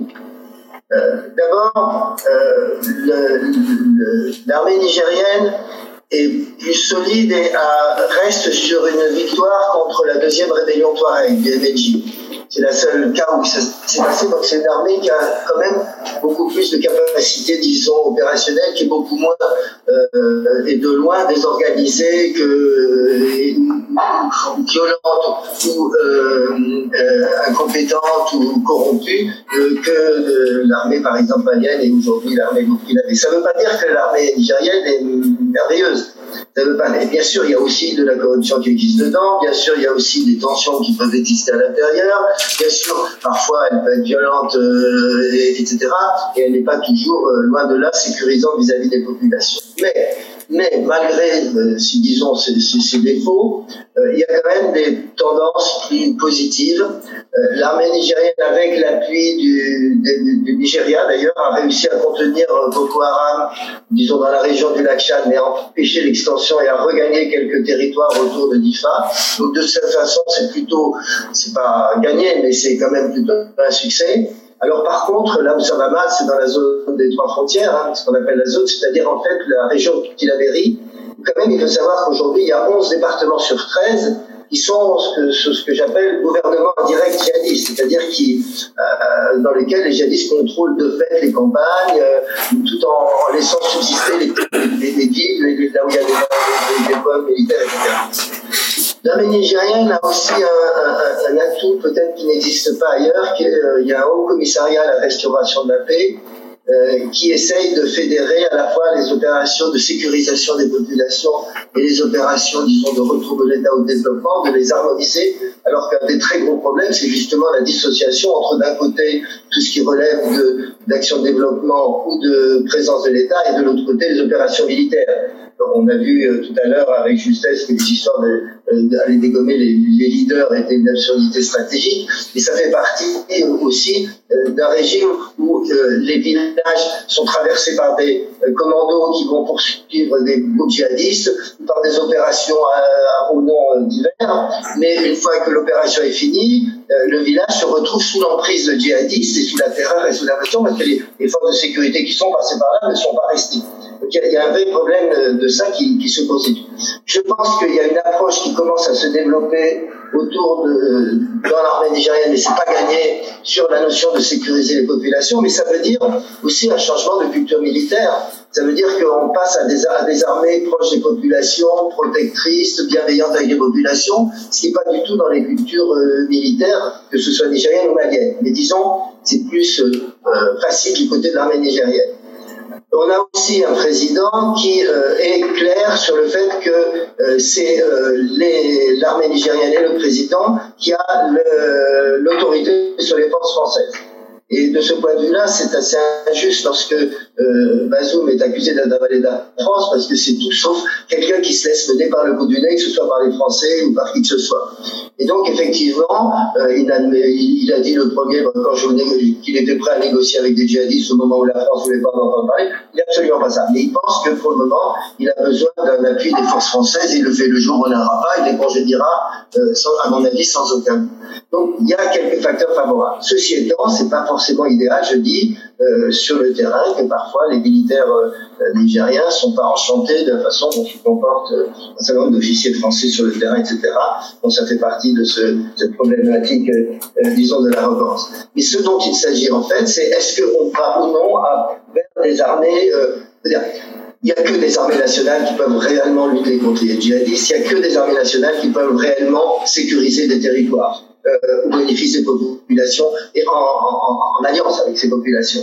Est-ce qu'elles sont prêtes à le faire, à, abandonner ce, ce, un peu raqueteuse, violente qu'elles avaient, euh, et à devenir au contraire des, des, des disons, des, comme on disait dans, le temps de, ma jeunesse où on soutenait le FLN de Damien, des, ce qu'on va comme des poissons dans l'eau, je sais pas, mais c'est probablement autour de ça que sont les enjeux de demain. Et les les forces françaises ne seront jamais que supplétives et que supplétives pour une période relativement courte, je pense, de toute façon.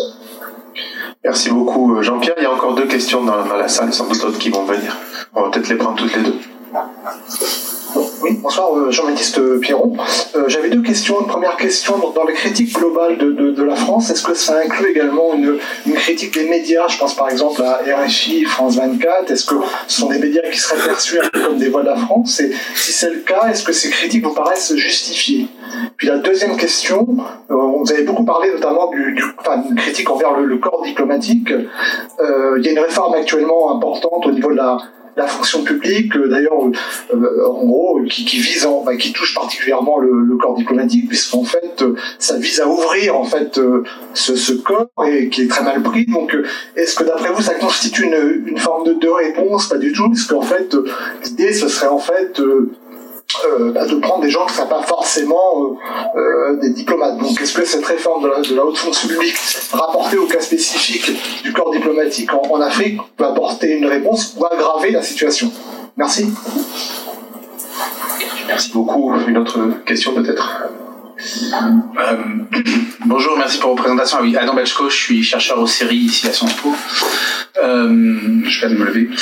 Euh, J'avais une question euh, au ton volontairement provocateur. Je me demandais quelle, quelle, responsabilité vous donnez aux, élites économiques, politiques ou, ou étatiques des pays en question, le Mali, le Niger, le Burkina, enfin les pays de la région, dans la reproduction de ces relations avec la France et dans quelle mesure vous percevez une critique de ces élites-là dans les, dans, le, dans les critiques qui sont faites à la politique française? Merci. Un petit complément afghan? Oui, bah, non, mais c'est évident qu'il y a un écho euh, par rapport à moi qui ai travaillé en Afghanistan et qui maintenant travaille au Mali. Euh, euh comme le disait très bien Léonard, il y, a, un écho qui est, évident avec une particularité, une singularité d'une histoire commune. Et quelque part, ma question vient aussi de là, hein, c'est que la critique de l'intervention en Afghanistan, elle a fini par emporter des élites qui effectivement se sont aussi légitimées et construites au, au quotidien, plus dans la relation à intervention que dans la relation euh, aux, à, aux, populations euh, en Merci Adam, on vous laisse répondre dans l'ordre que vous voulez. Je sais pas, Brigitte, euh, Léonard, Roland, on commence. Brigitte, la question. La question d'Adam, elle est, euh, je la crois, euh, je la crois très importante.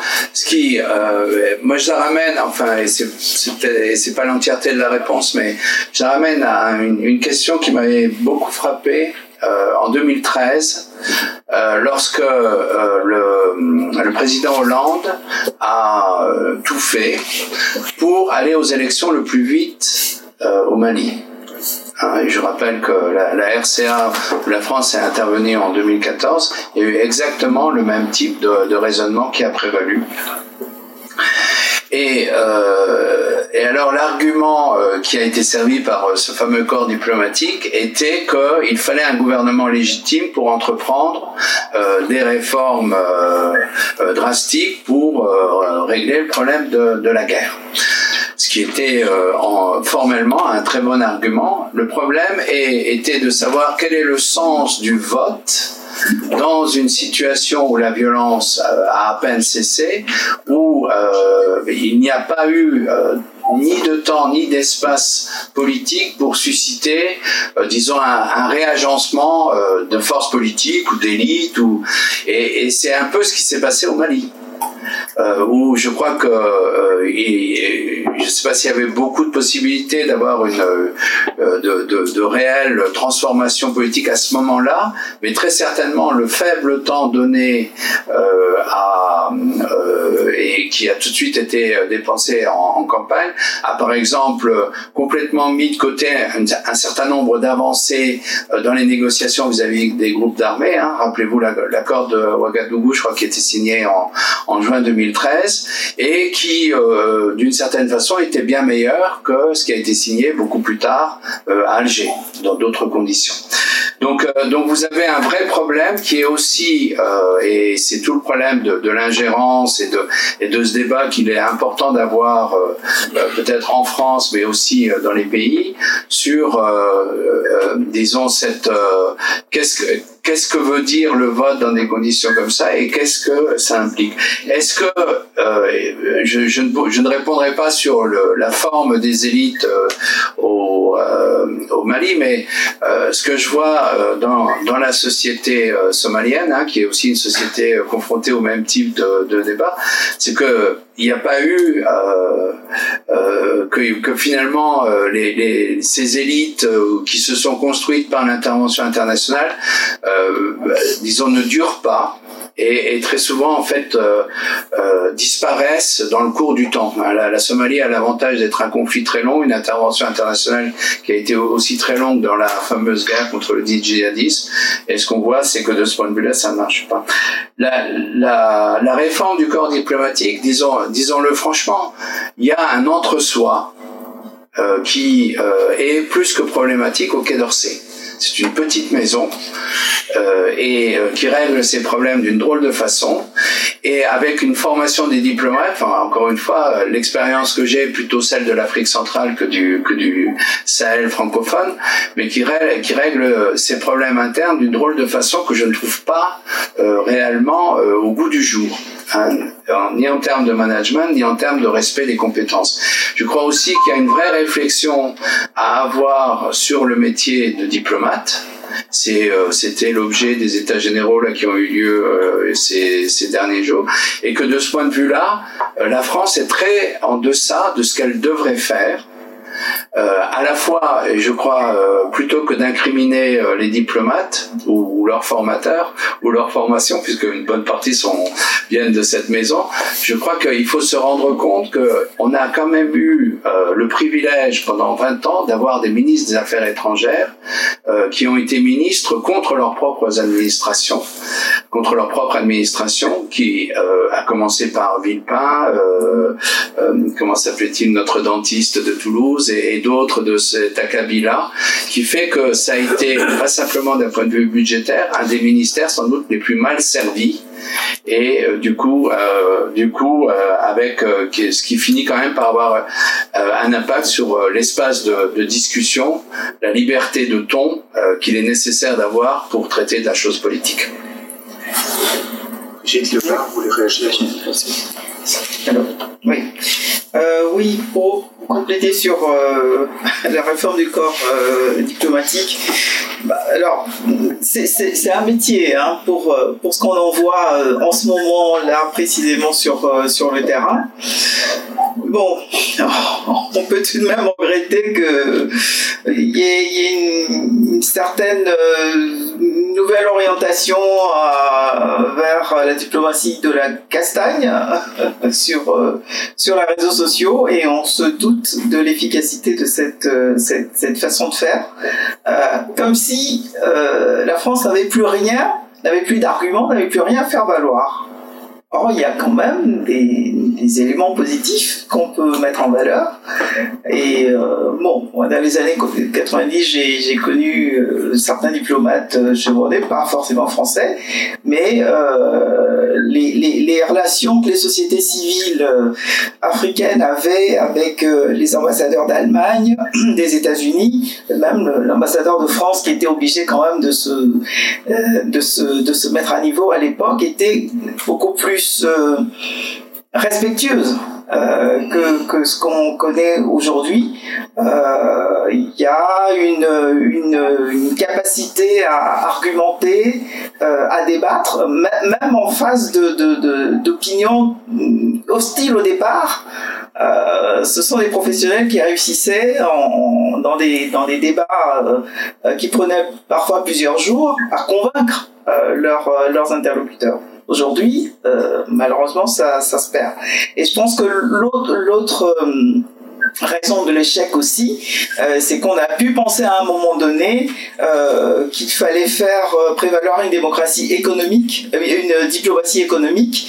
depuis 2013, je crois qu'il y a une orientation vers une coopération, un partenariat gagnant-gagnant dont on parle beaucoup, mais le problème c'est qu'à partir du moment où ça ne se concrétise toujours pas sur le terrain et que c'est toujours euh, un peu l'échec de la politique de développement.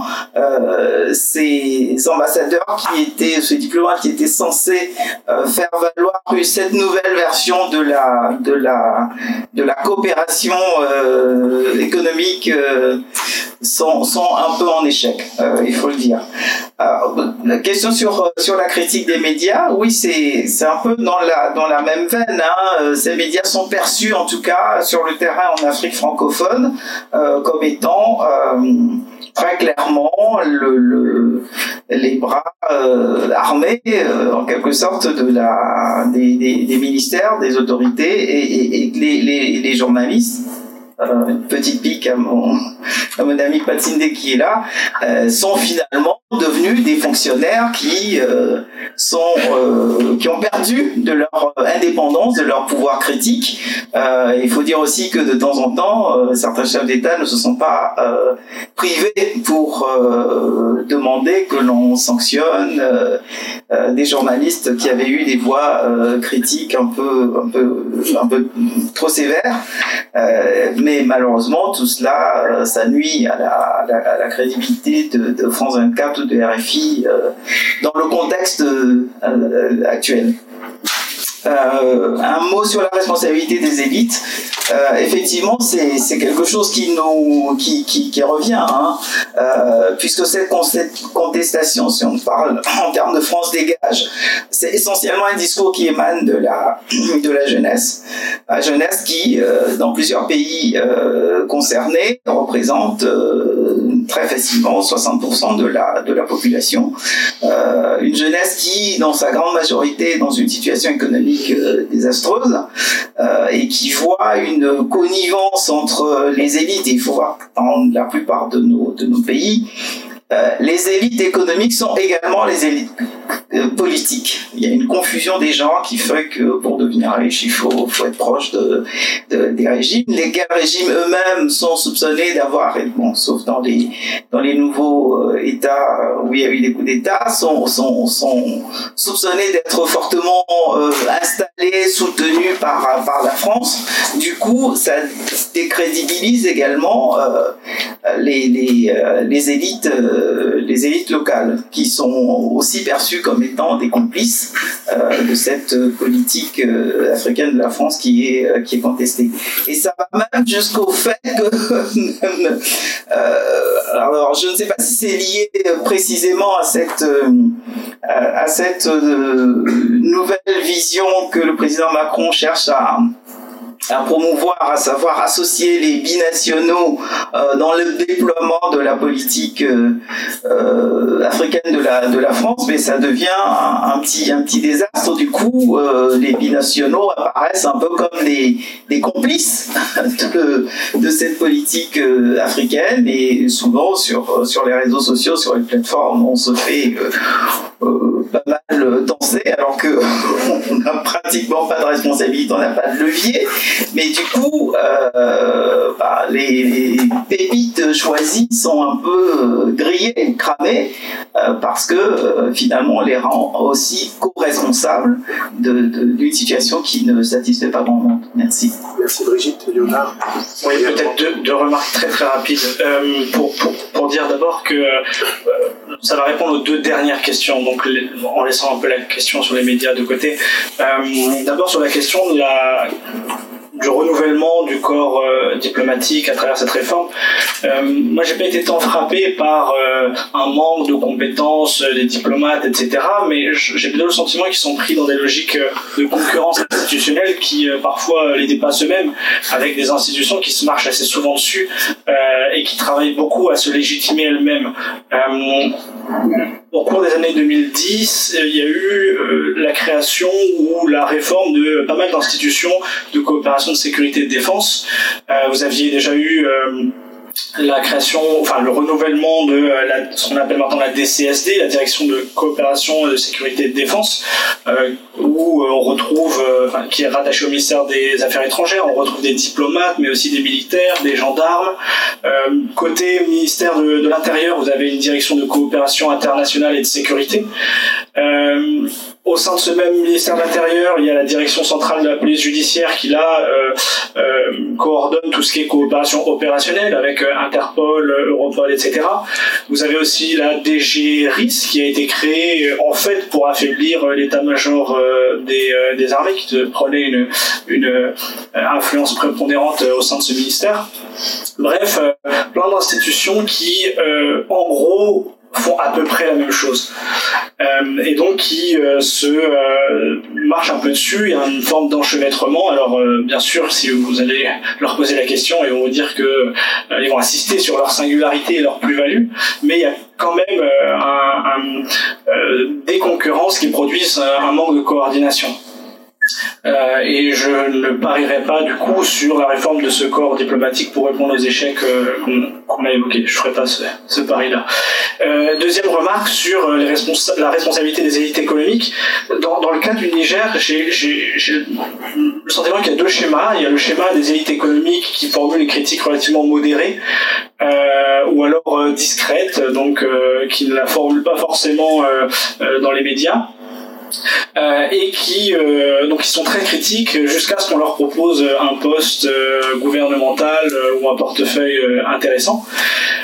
donc une forme de cooptation hein, des, des, des, des, élites et puis du côté d'une critique plus dure, des voix les plus récalcitrantes, là il y a une réponse qui se joue souvent sur le mode coercitif à travers des, des campagnes de qui s'apparente à du harcèlement judiciaire euh, euh, où il y a, y, a, peu de euh, voix vraiment critiques qui n'ont pas fait un tour par la case prison pour divers faits, complicité d'incendie volontaire, diffamation, outrage à magistrat, faux usage de faux, organisation de rassemblement non autorisé. Donc il y a une forme de dissuasion par, par ce genre de d'accusation aussi. Voilà. Si Léonard, tu voulais ajouter quelque chose Peut-être euh, peut pour rebondir euh, immédiatement sur le propos de Léonard. Euh, Déjà euh, Oui, attends. Vas-y. Voulais ajouter deux choses Oui, attends, il y a. Ok. Il y a Claude, attends, attends, il y a Claude qui était en train de prendre la parole, je te la redonne après. Oui, déjà merci Richard. Je souhaitais rebondir rapidement sur le propos de Léonard. déjà pour demander si c'était mieux avant. Mieux avant quand il y avait euh, peut-être plus de coordination, moins de fragmentation euh, ou moins de sectorisation, euh, comme tu l'as relevé dans ton diagnostic, sans doute très pertinent. mais quand même, c'est la question qu'on peut se poser. Quel a été le bilan de ce qu'on a connu au cours des décennies passées euh, parce qu'on en est aujourd'hui à revenir sur l'histoire, euh, toujours sur le ton de la déploration. Euh, il me semble que ce bilan est quand même nécessaire pour se projeter de façon pertinente dans le diagnostic. Et en écoutant, parce que j'ai surtout été un auditeur très attentif de la richesse des propositions, des analyses sur cette table, il y a quelques notions qui reviennent. Euh, on parle beaucoup d'ambiguïté. Euh, euh, de quoi tient cette ambiguïté? Est-ce qu'elle est stratégique? Est-ce qu'elle est structurelle? Est-ce qu'on peut se passer d'ambiguïté? Dans la construction d'une politique étrangère On parle de confusionnisme. Et c'est vrai que c'est quand même frappant, ce qu'on peut observer on parlait de l'Afghanistan précédemment, on prétend à la fois faire du développement, on prétend faire du sécuritaire, on prétend faire des affaires. il y a tellement de registres entremêlés. la Chine ne prétend pas faire autant. Encore moins la Russie. peut-être pas encore aussi euh, en tout cas, je, suggère que euh, la question soit posée et qu'on réfléchisse ensemble. Euh, je pense quand même qu'il y a ce confusionnisme rémanent dans les registres d'intervention qui questionne. Il y a la notion de décrochage. Je crois que c'est Roland, tu l'as évoqué précédemment. on peut observer que Ici en France, il y a quand même une richesse de réflexion. Dans les universités, il y a une, contribution euh, très importante de la recherche sur ces terrains. Qu'est-ce qui peut justifier que euh, euh, ce qu'il y a comme qualité de recherche ne se répercute pas en termes décisionnels ne se répercute pas dans le champ institutionnel, euh, et ce qui nous amène à formuler un certain nombre de d'observations critiques sur euh, la façon dont euh, tout cela se gouverne, tout cela se décide. c'est quand même une question qu'on peut se poser. cette désarticulation, ce décrochage entre l'espace de la réflexion et l'espace de la décision pour résumer les choses simplement. L'autre observation très rapide que je fais, en tant que aussi observateur de la société française, c'est ce décrochage démocratique. Euh, ce qu'on peut formuler, en tout cas ici, euh, il y a quand même euh, une vitalité de débat démocratique en France, malgré tout ce qu'on peut en dire aujourd'hui au regard de l'actualité. Il y a quand même une vitalité de débat, mais l'international, en tout cas en ce qui concerne l'Afrique, est curieusement absent absent dans le débat. On a suivi, il y a une élection présidentielle qui s'est tenue euh, l'année dernière, ça fait pas très longtemps, euh, mais euh, il est quand même notable qu'on parlait très peu, très peu de ces réalités, de ces réalités, et, et c'est quand même un contraste frappant parce que en même temps, de là où je viens, je sais à quel point la vie politique en France peut intéresser euh, des publics ailleurs. Euh, voilà, quelques questions très rapidement que je propose. Euh, Merci, Claude. Je crois que Merci Claude. Je crois que Jean-Pierre voulait aussi ajouter quelque chose peut-être avant qu'on reparte dans la salle pour prendre quelques questions. Et puis il y en avait deux aussi qui sont je, je voulais, je voulais rebondir sur la question de la formation des armées africaines qu'avait soulevé Roland Marshall. c'est quelque chose de très très très compliqué. Depuis 20 ans ou 30 ans, des sommes absolument énormes ont été dépensées par les États-Unis, l'Union européenne, la France sur la formation de l'armée malienne, pour des résultats extrêmement faibles. Il y a eu plein de cours sur les droits de l'homme, etc., dont on voit bien que ce n'est pas du tout le souci principal aujourd'hui. Et euh, je me rappelle au moment de, un peu avant la démarche américaine en Afghanistan, un article tout à fait intéressant du New York Times qui rappelait au fond, mais déjà ça nous était arrivé de mettre plein d'argent en matériel en formation pour l'armée sud-vietnamienne contre le FLN. Ça a échoué totalement parce que l'armée sud-vietnamienne était complètement gangrénée, pourrie, avec aucune euh, réelle volonté de combattre. Euh, L'Afghanistan, ça, ça a été la même chose. L'armée afghane était complètement corrompue, etc. Et puis, d'une certaine façon, l'armée malienne, a certaines, même si ça va peut-être pas à, tous ces extrêmes, mais elle, était euh, un petit peu aussi dans cette situation. On ne peut pas réformer une armée de l'extérieur s'il n'y a pas une réforme qui est poussée par, le pouvoir politique local ou par la hiérarchie militaire. On ne peut pas. Dire, c'est, ça, on peut faire multiplier les modules de formation de ceci, de cela. Euh, il y a eu toutes les tentatives qui ont été faites, donc disons, depuis longtemps, ont échoué tant qu'il n'y avait pas une vraie réforme de l'extérieur.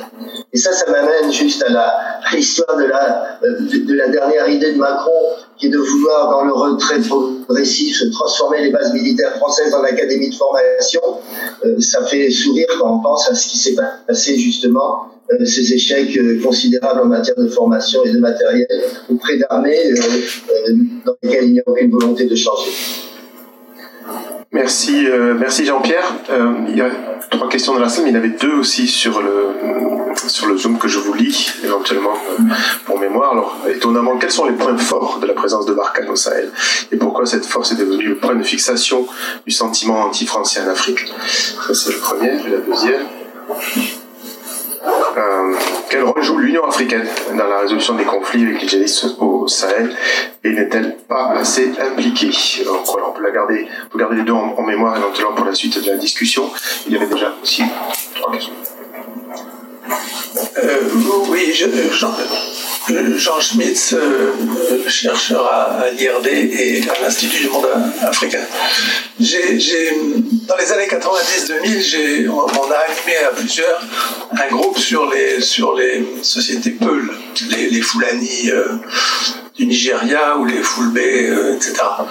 Et ce, ce, groupe était tout à fait original puisque ça travaillait sur tout l'archipel Peul allant du, de, des deux côtés de, de, l'océan Atlantique jusqu'à jusqu'au Soudan, etc.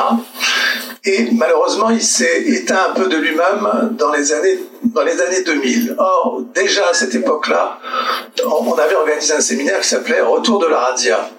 Et à ce moment-là, déjà euh, au Nord Cameroun, il y a, tout, il y a, il y a déjà un, assez gros dossier de, de, de, chercheurs qui ont travaillé sur les coupeurs de route, les, la sécurité, etc. Mais on pouvait dire exactement la même chose au Niger, au, dans toute la bande sahélienne, les, les, les, les étaient rançonnés par les Touaregs, etc. Donc il y avait cette espèce de, de comment dire, d'insécurité généralisée qui passe complètement au-dessous des radars et maintenant, euh, euh, mais qui permet quand même d'éclairer euh, ce qui s'est passé, ce qu'on a appelé le tournant des années 2014-2015, c'est-à-dire que brusquement, euh, ce n'est plus un djihad mondialisé, etc., mais c'est des, des, des djihads très localisés sur des enjeux très très euh, très, très localisés et où la formation islamique est généralement très faible, comme, comme tous les observateurs se, se, se l'accordent. Donc il s'agit peut-être pas d'un tournant, mais en réalité euh, d'une vaste évolution qui en fait s'inscrit aussi dans la euh, ce que, Jean-Pierre Olivier de Sardan parlait du fait qu'il fallait pas il fallait pas séparer le côté militaire du côté développement. Car qu'est-ce qui s'est passé durant ces années-là? Il y a eu l'injonction de la démocratie l'injonction aussi de la décentralisation. Et je pourrais, euh, analyser plus profondément, mais à plusieurs endroits, cette politique de décentralisation a permis une, restauration des hiérarchies traditionnelles qui, euh, au moment où le, développement s'effondrait en quelque sorte, puisque le développement ça a été une espèce de, dans, la sphère rurale, c'était une réponse aux sécheresses, etc. Mais c'est une apolitical machine, comme disait Ferguson. Et donc cette, euh, le, le, développement s'effrite, disons, et en fait, l'hierarchie sociale se réinstalle. Et par exemple, si on analyse le, cas des Katiba Massina et de de Katiba, Serma, euh, à la frontière du, Mali et du Niger, il est clair que ce sont des problèmes sociaux très anciens, qui, enfin très anciens, non, qui sont en train d'être euh, repris en main par ce, ce, djihadisme. Et, là, en fait, on moi, j'ai pensé qu'on n'avait plus, les, dossiers étaient vides, on pouvait plus rien comprendre. En fait, c'est pas vrai du tout. La recherche sur ces sociétés pastorales, ces systèmes agro-pastoraux extrêmement compliqués, euh, est, extrêmement mondialisée. Il y, a, des chercheurs de tout le. Et si on veut chercher, on, trouve. Et, on, et alors, la question, c'est un peu ce problème majeur qui est qu'est-ce que peut faire une armée pour, pour sécuriser une société rurale euh, aussi déséquilibrée et aussi ça c'est une question euh, auquel je pense qu'on n'a pas du tout les réponses mais en particulier parce que euh, la recherche française n'a pas été à la hauteur de ces enjeux dans le milieu rural. Merci Jean de, ruraliser, de sociologie, d'historiciser aussi, parce que ce sont des enjeux importants. Alors il y avait une question.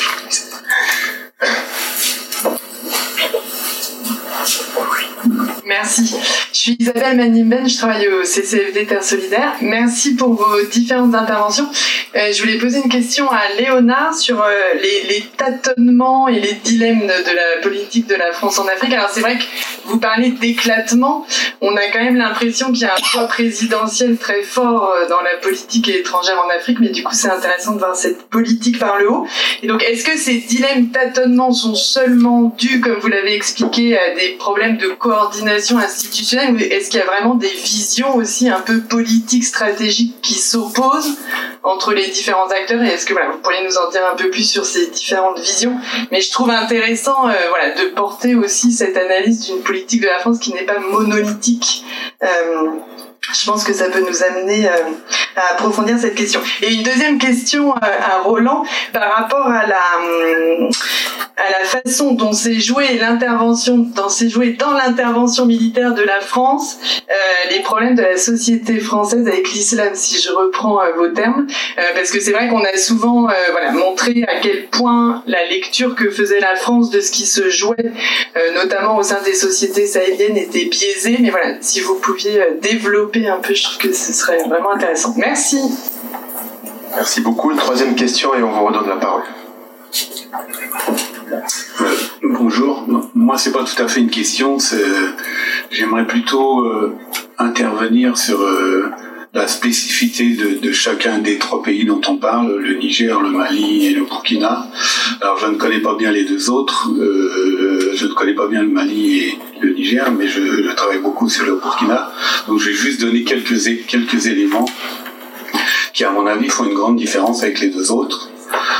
La première chose, c'est que euh, après le dernier coup d'État, le, le nouveau pouvoir c'est en tout cas, a donné l'apparence de se débarrasser complètement des anciennes élites politiques. Donc ça, c'est quelque chose d'assez particulier. Évidemment, pour l'instant, on n'en est qu'à neuf mois de pouvoir, donc on ne sait pas jusqu'où ça va. Mais les partis politiques ont été interdits et le Premier ministre n'est pas un homme issu de, du monde politique. Et la deuxième chose que je vais dire là-dessus, c'est que euh, le président Ibrahim Traoré, euh, le premier discours qu'il a fait, euh, alors c'est pas le premier parce que le premier il disait rien en fait parce qu'il savait pas trop quoi dire j'imagine, mais le deuxième discours qu'il a fait, qui a été rendu public, il l'a fait en convoquant les élites politiques de son pays et en leur disant tout ce qui se passe dans notre pays c'est de votre faute. Donc vous voyez bien qu'on est assez loin de l'idée que dans ces pays-là, on considère que la responsabilité est uniquement française. La deuxième chose que je voulais dire, c'est à propos de l'attitude de l'armée française au Burkina Faso. Il m'apparaît de plus en plus clair, parce que je travaille directement là-dessus, que, les Français ont empêché les Burkinabés de s'armer correctement. Et alors j'ai plusieurs éléments euh, sur lesquels je travaille actuellement, mais la meilleure preuve c'est ce qui se passe aujourd'hui. C'est-à-dire que ça fait longtemps que je regarde, je voyais le Burkina qui n'avait aucun moyen de réponse aérienne aux attaques, et ça a duré jusqu'au coup d'État. Et depuis neuf mois, c'est-à-dire le coup d'État n'a eu lieu qu'à neuf mois, les militaires exhibent des hélicoptères qu'ils ont achetés, ils exhibent des, alors je sais pas pour l'instant les hélicoptères où est-ce qu'ils les ont achetés, mais ils exhibent des drones et ils ont exhibé à la télévision euh, la façon dont ils utilisent ce matériel, c'est ce qui n'existait jamais auparavant.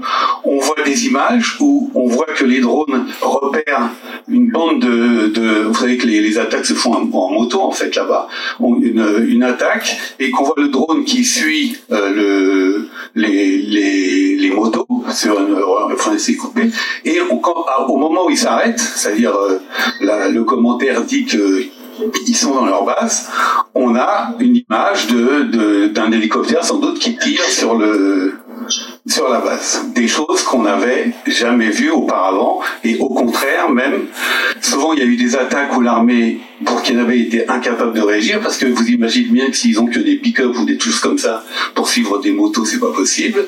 Et parfois justement l'armée française essaie, alors je sais pas si elle a essayé ou on l'appelait parce que en fait au Burkina il y a un phénomène particulier, c'est que euh, normalement les Français n'intervenaient pas sans l'autorisation des Burkinabés, mais on a eu parfois euh, euh, les Français qui sont venus au dernier recours pour, euh, par exemple, euh, évacuer des militaires qui, avaient été blessés, etc. Euh, je m'appelle Bruno Jaffray, donc j'ai beaucoup travaillé sur Thomas Sankara et ça m'a donné un peu d'élan pour travailler sur le Burkina Faso d'aujourd'hui. Merci beaucoup. Bien, ben, on, vous donne la, on vous redonne la parole pour ceux qui veulent, celles qui veulent répondre à ces commentaires, à ces questions. Je vous Merci beaucoup pour toutes euh, ces questions.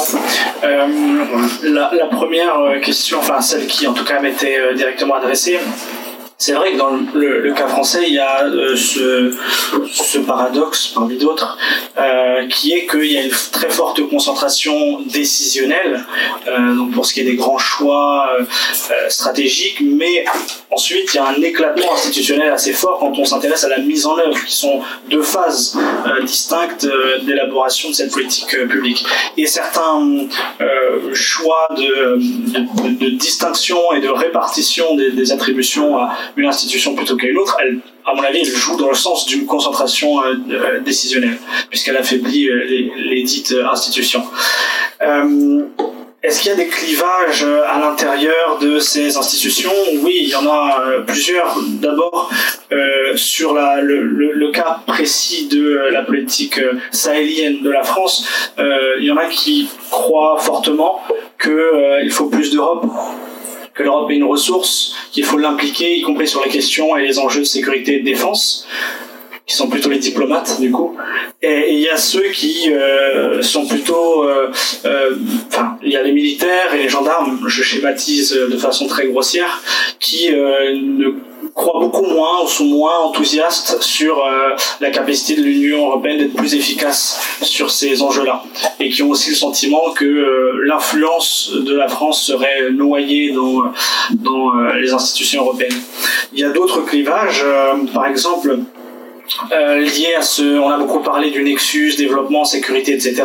En fait, euh, il y a des oppositions aussi plus euh, politiques sur la stratégie à adopter. Euh, il y en a certains, par exemple, qui veulent un retour à la logique de conditionnalité euh, dure, qui veulent que l'Union européenne mette véritablement en place sa politique de conditionnalité qui, dans les faits, est, est, appliquée de façon extrêmement relâchée, euh, et, et d'autres qui pensent au contraire que euh, il faut y aller de façon douce et essayer de trouver des incitations, etc. Enfin, la, recette qui est actuellement privilégié. Et puis j'en profite pour euh, juste dire un dernier mot parce que je pressens que ce sera mon dernier euh, euh, tour de parole sur euh, la question qui était posée par Claude sur le mieux. Est-ce que c'était mieux avant? Euh, Mieux pour qui en fait C'est la question, c'est que souvent le mieux est défini en termes d'efficacité. et au fond, il est très compliqué de mesurer l'efficacité euh, qu'un acteur de la coopération euh, a. En particulier parce qu'il est difficile d'isoler l'impact d'un seul euh, facteur. Donc sur le plan même méthodologique, c'est très compliqué, mais c'est des vrais enjeux qui se posent, y compris à Bruxelles, puisqu'ils sont très intéressés de savoir ce qu'on fait avec l'argent du contribuable européen. et puis cette notion même d'efficacité, elle implique de définir des critères d'efficacité. Et c'est là où euh, on retrouve du coup des, euh, des, euh, des clivages. Est-ce que euh, quand on regarde l'efficacité d'une force militaire ou d'une force de d'une force de sécurité, prenons la police, est-ce que cette efficacité on la définit en fonction du nombre de dépôts de plaintes? Euh, Est-ce que on procède à des sondages d'opinion pour euh, estimer la confiance des citoyens envers leurs forces de sécurité? Enfin, il y a plein de façons de dire qu'une force militaire ou de sécurité est plus efficace ou non. Et là, il y a vraiment tout un paradoxe. Et pour cette raison, je suis content que vous posiez la question, qui est que cette question du mieux, du échec, réussite, efficacité, inefficacité, elle, est omniprésente.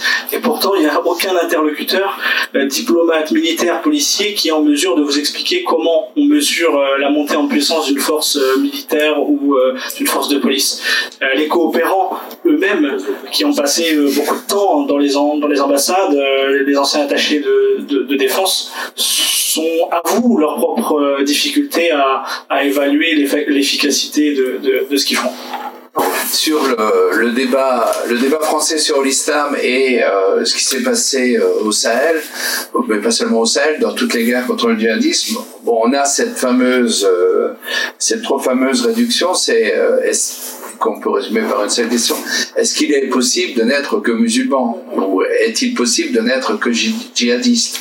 Et euh, disons, quand on écoute le discours français euh, depuis euh, Hollande jusqu'à jusqu'à Macron, on a le sentiment que oui, visiblement, il y a des gens en France qui le pensent. Je crois que l'adhésion de la société, enfin d'une bonne partie de la, société française à l'opération Serval puis Barkhane au au début, elle était largement liée à cette idée qu'on tuait les mauvais et que et tout ça, tout ça était fort bien. En plus, nos, nos, officiels n'ont pas été avares de, euh, disons, d'étendre le, la menace jusqu'au territoire français. Hein, ce qui, euh, de, ce que, de tout ce que j'ai lu, n'a jamais été euh, réel, mais bon, ça marche bien. Hein, et les réflexes, euh, et peut-être les médias français, à la place de, questionner ces discours-là, hein, sont tenus au narratif officiel. Euh, pour revenir sur Jean Schmitt, bon, pour quitter enfin le Sahel, ou pas, pas exactement le quitter, mais euh, lorsque j'ai commencé à m'intéresser à la RCA, donc il y a une quinzaine d'années, et euh, donc en regardant les mouvements rebelles, il y avait euh, un monsieur tout à fait intéressant qui s'appelait Baba Ladé qui en fait n'est pas Peul, sa mère est Peul, euh, et euh, qui a créé un mouvement armé Peul, euh, qui, qui plus tard est devenu la princi le principal mouvement, qui est aujourd'hui le principal mouvement armé en Centrafrique et dont les affaires, enfin dont les revenus en tous les cas, pour pour l'essentiel viennent du contrôle des couloirs de transhumance, de, disons d'une économie de la protection pour le dire ça, parce qu'il y a aussi beaucoup de, de, de et, effectivement la question qui est posée derrière, c'est qui ils sont par rapport euh, aux peuples qui ont migré euh, traditionnellement en Centrafrique vers les années 1920, euh, qui viennent essentiellement du, du Nigeria et, du Cameroun, euh, et qui eux, euh, alors que ces gens-là viennent fondamentalement du Niger après un séjour euh, plus ou moins long au Tchad. Et donc ça pose des, questions à la fois en termes de, groupes sociaux, puisqu'il y a, tout ce problème des, hiérarchies sociales à l'intérieur des peuples. Ça pose aussi la question du changement climatique, puisque les, les, couloirs de transhumance et la transhumance va de plus en plus vers le, le sud de la RCA et même le nord de la RDC. Et puis également toute une économie, euh, toute la militarisation d'une économie qui en fait débute au Tchad et pas en RCA, et qui est largement euh, passée sous silence par certains diplomates dont on ne mentionnera pas la nationalité ici, euh, peut-être simplement parce que les principaux propriétaires de ces troupeaux sont des officiers supérieurs tchadiens. Mais, il y a une vraie question. Et euh, ce qui était intéressant pour pour Babaladé, qui était euh, un ancien gendarme, hein, c'était qu'il a pour monter euh, son groupe armé au début, il a eu des financements et aussi un discours politique qui lui était qu'il lisait à partir de de Peul qui vivait au Sénégal et ailleurs. Donc c'était c'était d'emblée d'emblée était un mouvement transnational. Et, et RFI à ce moment-là euh, d'ailleurs, euh, lui, a fait quelquefois les honneurs de, l'antenne. Euh, juste sur quels ont été les points forts de Barkhane, bon, je, ne suis pas spécialiste de Barkhane en tant que tel, mais franchement, il faut aussi comprendre que c'est une opération économique. Et, économique pour les Français parce qu'on ne saura jamais comme combien et comment euh, les, euh, les, gens qui ont participé à Barkhane seront payés, parce que ça fait partie, ça fait partie de ce fameux coût euh, euh important quand même de l'opération. Ça serait intéressant de voir euh, pourquoi on a une armée qui est aussi interventionniste. Peut-être que si on réduisait de, moitié, le salaire des officiers supérieurs impliqués dans les opérations, on aurait une armée qui réfléchirait un peu plus dans, dans ces sphères supérieures. C'est une question qu'on peut se poser, mais c'est aussi des, des interventions qui euh, recrutent localement. Euh, et je crois que les effets de Barkhane, il faut aussi les, les, regarder de ce côté-là. Hein. C'est toute cette présence, euh, toute cette salarisation qui a existé, et à cause de Barkhane, puisque Barkhane était quand même la, en appui toujours de la MINUSMA, aussi tout ce que ça signifie en termes de présence internationale, termes d'ONG internationales, quel que soit par ailleurs ce que ces ONG faisaient sur place. Donc il y a, il y a une lecture politique à faire, mais il y a aussi une lecture économique euh, de ce qui s'est passé à faire, et euh, disons avec les grands et les petits calculs, pour le dire comme ça. Je ne dis pas qu'il faut se concentrer sur les petits calculs, mais, mais ça serait néanmoins euh, intéressant de le faire. Et je, terminerai juste en, en disant, pour être très clair, je ne suis pas contre la formation militaire, pas de, former des armées étrangères, mais comme euh, ça, devrait être fait, on aimerait avoir un certain nombre de conditions, euh, d'abord mises sur quel type d'armée, pour faire quoi et dans quel contexte politique. Merci beaucoup. Sur, euh, disons, ce qu'on pourrait appeler la question peu dans son rapport avec les insurrections djihadistes, il y a énormément de travaux beaucoup de travaux, que ce soit par les chercheurs français, européens, américains. Il y a une énorme littérature euh, qui existe depuis quelques années. Il avant, mais surtout pas actuellement. Là-dessus, par exemple, euh, des travaux qui ont été faits sur le Massina et le fait que dans le Massina, beaucoup de recrutés étaient des, simples bergers ou, des, jeunes provenant des couches inférieures, anciennes esclaves, etc., qui eux-mêmes étaient opposés au chef Il y a eu pas mal de travaux là-dessus. Il faut se rappeler aussi que les sociétés Peul, euh, au Mali, mais pas que, euh, sont extrêmement stratifiées avec une aristocratie qui souvent est alliée aux notables du pouvoir et euh, des anciens euh, esclaves internes, etc. etc. de même, on a beaucoup étudié comment disons, les conflits entre éleveurs et agriculteurs ont pu être exploités par les djihadistes, comment le fait que les bergers et les, de façon plus générale, les éleveurs étaient l'objet souvent de raquettes de la part des forces de l'ordre ou même euh, de l'armée, parce que aussi le bétail est une des principales richesses locales. Tout ça a été très, très, largement, euh, très largement documenté. Mais plus généralement, euh, il y a eu un débat souvent sur l'importance relative des causes internes, c'est-à-dire est-ce que les insurrections s'alimentent essentiellement à partir de frustrations locales, de conflits locaux, de chômage local etc. Ou est-ce qu'il s'agit euh, d'un phénomène importé de la base d'idéologie religieuse conquérante, etc. Évidemment, euh, il y en a qui choisissent l'un, d'autres qui choisissent l'autre. Évidemment, le bon sens, qui en l'occurrence a raison, c'est qu'il y a une combinaison des deux, et qui est à la fois un phénomène proprement euh, d'extrémisme religieux, mais aussi qui s'alimente à, des ressources locales. Et je vais juste terminer par ce point qui est important, il me semble, dans l'avenir, c'est qu'est-ce qu'on fait des milices? euh, les milices sont souvent constituées parce que justement l'État étant, les États étant incapables de sécuriser suffisamment les populations, les gens commencent à s'armer. Le problème, c'est que ces milices, ça tourne très vite mal, c'est-à-dire très vite au conflit communautaire et au massacre qu'on a pu connu.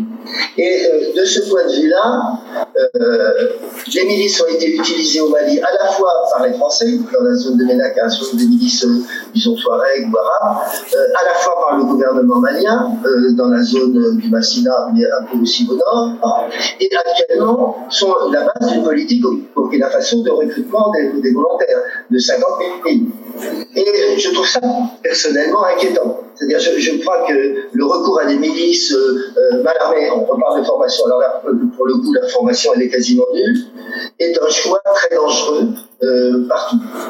de ce point de vue-là, je défendrai la position du Niger, qui est le seul pays qui a refusé de recourir aux milices en ce moment-là, dans, le passé, ça a pu avoir lieu, mais qui, refuse et qui, au contraire, essaye d'incorporer le maximum d'habitants locaux dans les forces armées régulières avec la formation normale des forces armées régulières. Je pense que de ce point de vue-là, euh, c'est un choix beaucoup plus euh, judicieux que le recours aux milices qui vont aggraver encore les conflits intercommunautaires et dont les Peuls en particulier seront victimes, mais du coup en recruteront d'autant plus facilement. Ceci étant partout, il y a effectivement un pourcentage important, disons, de Peuls ou significatifs qui sont au sein des insurrections djihadistes, partout aussi, ils arrivent quand même à recruter des éléments locaux pas la masse, ils sont pas majoritaires, mais partout, euh, même actuellement dans les extensions au nord Bénin par exemple, qui sont très significatives, où effectivement ils recrutent beaucoup dans des communautés de Peuls et surtout d'anciens esclaves Peuls, il y a aussi euh, des gens, euh, des, disons, des, des, différentes autres communautés locales, y compris agriculteurs, qui sont également recrutés par, par les djihadistes. Voilà. merci Jean-Pierre. Je pense que la messe est dite, en quelque sorte. Il est 19h10 pratiquement. On avait un contrat sur le temps. Je ne sais pas si euh, il est peut-être nécessaire de prendre encore une question, euh, dernière question, ou euh, un mot de clôture peut-être? Bah, c'est pour toi, le mot de clôture. Mais merci, merci d'avoir été là. Euh, merci d'avoir contribué, écouté, et euh, on vous informe pour les suites. C'est juste une première étape. Merci.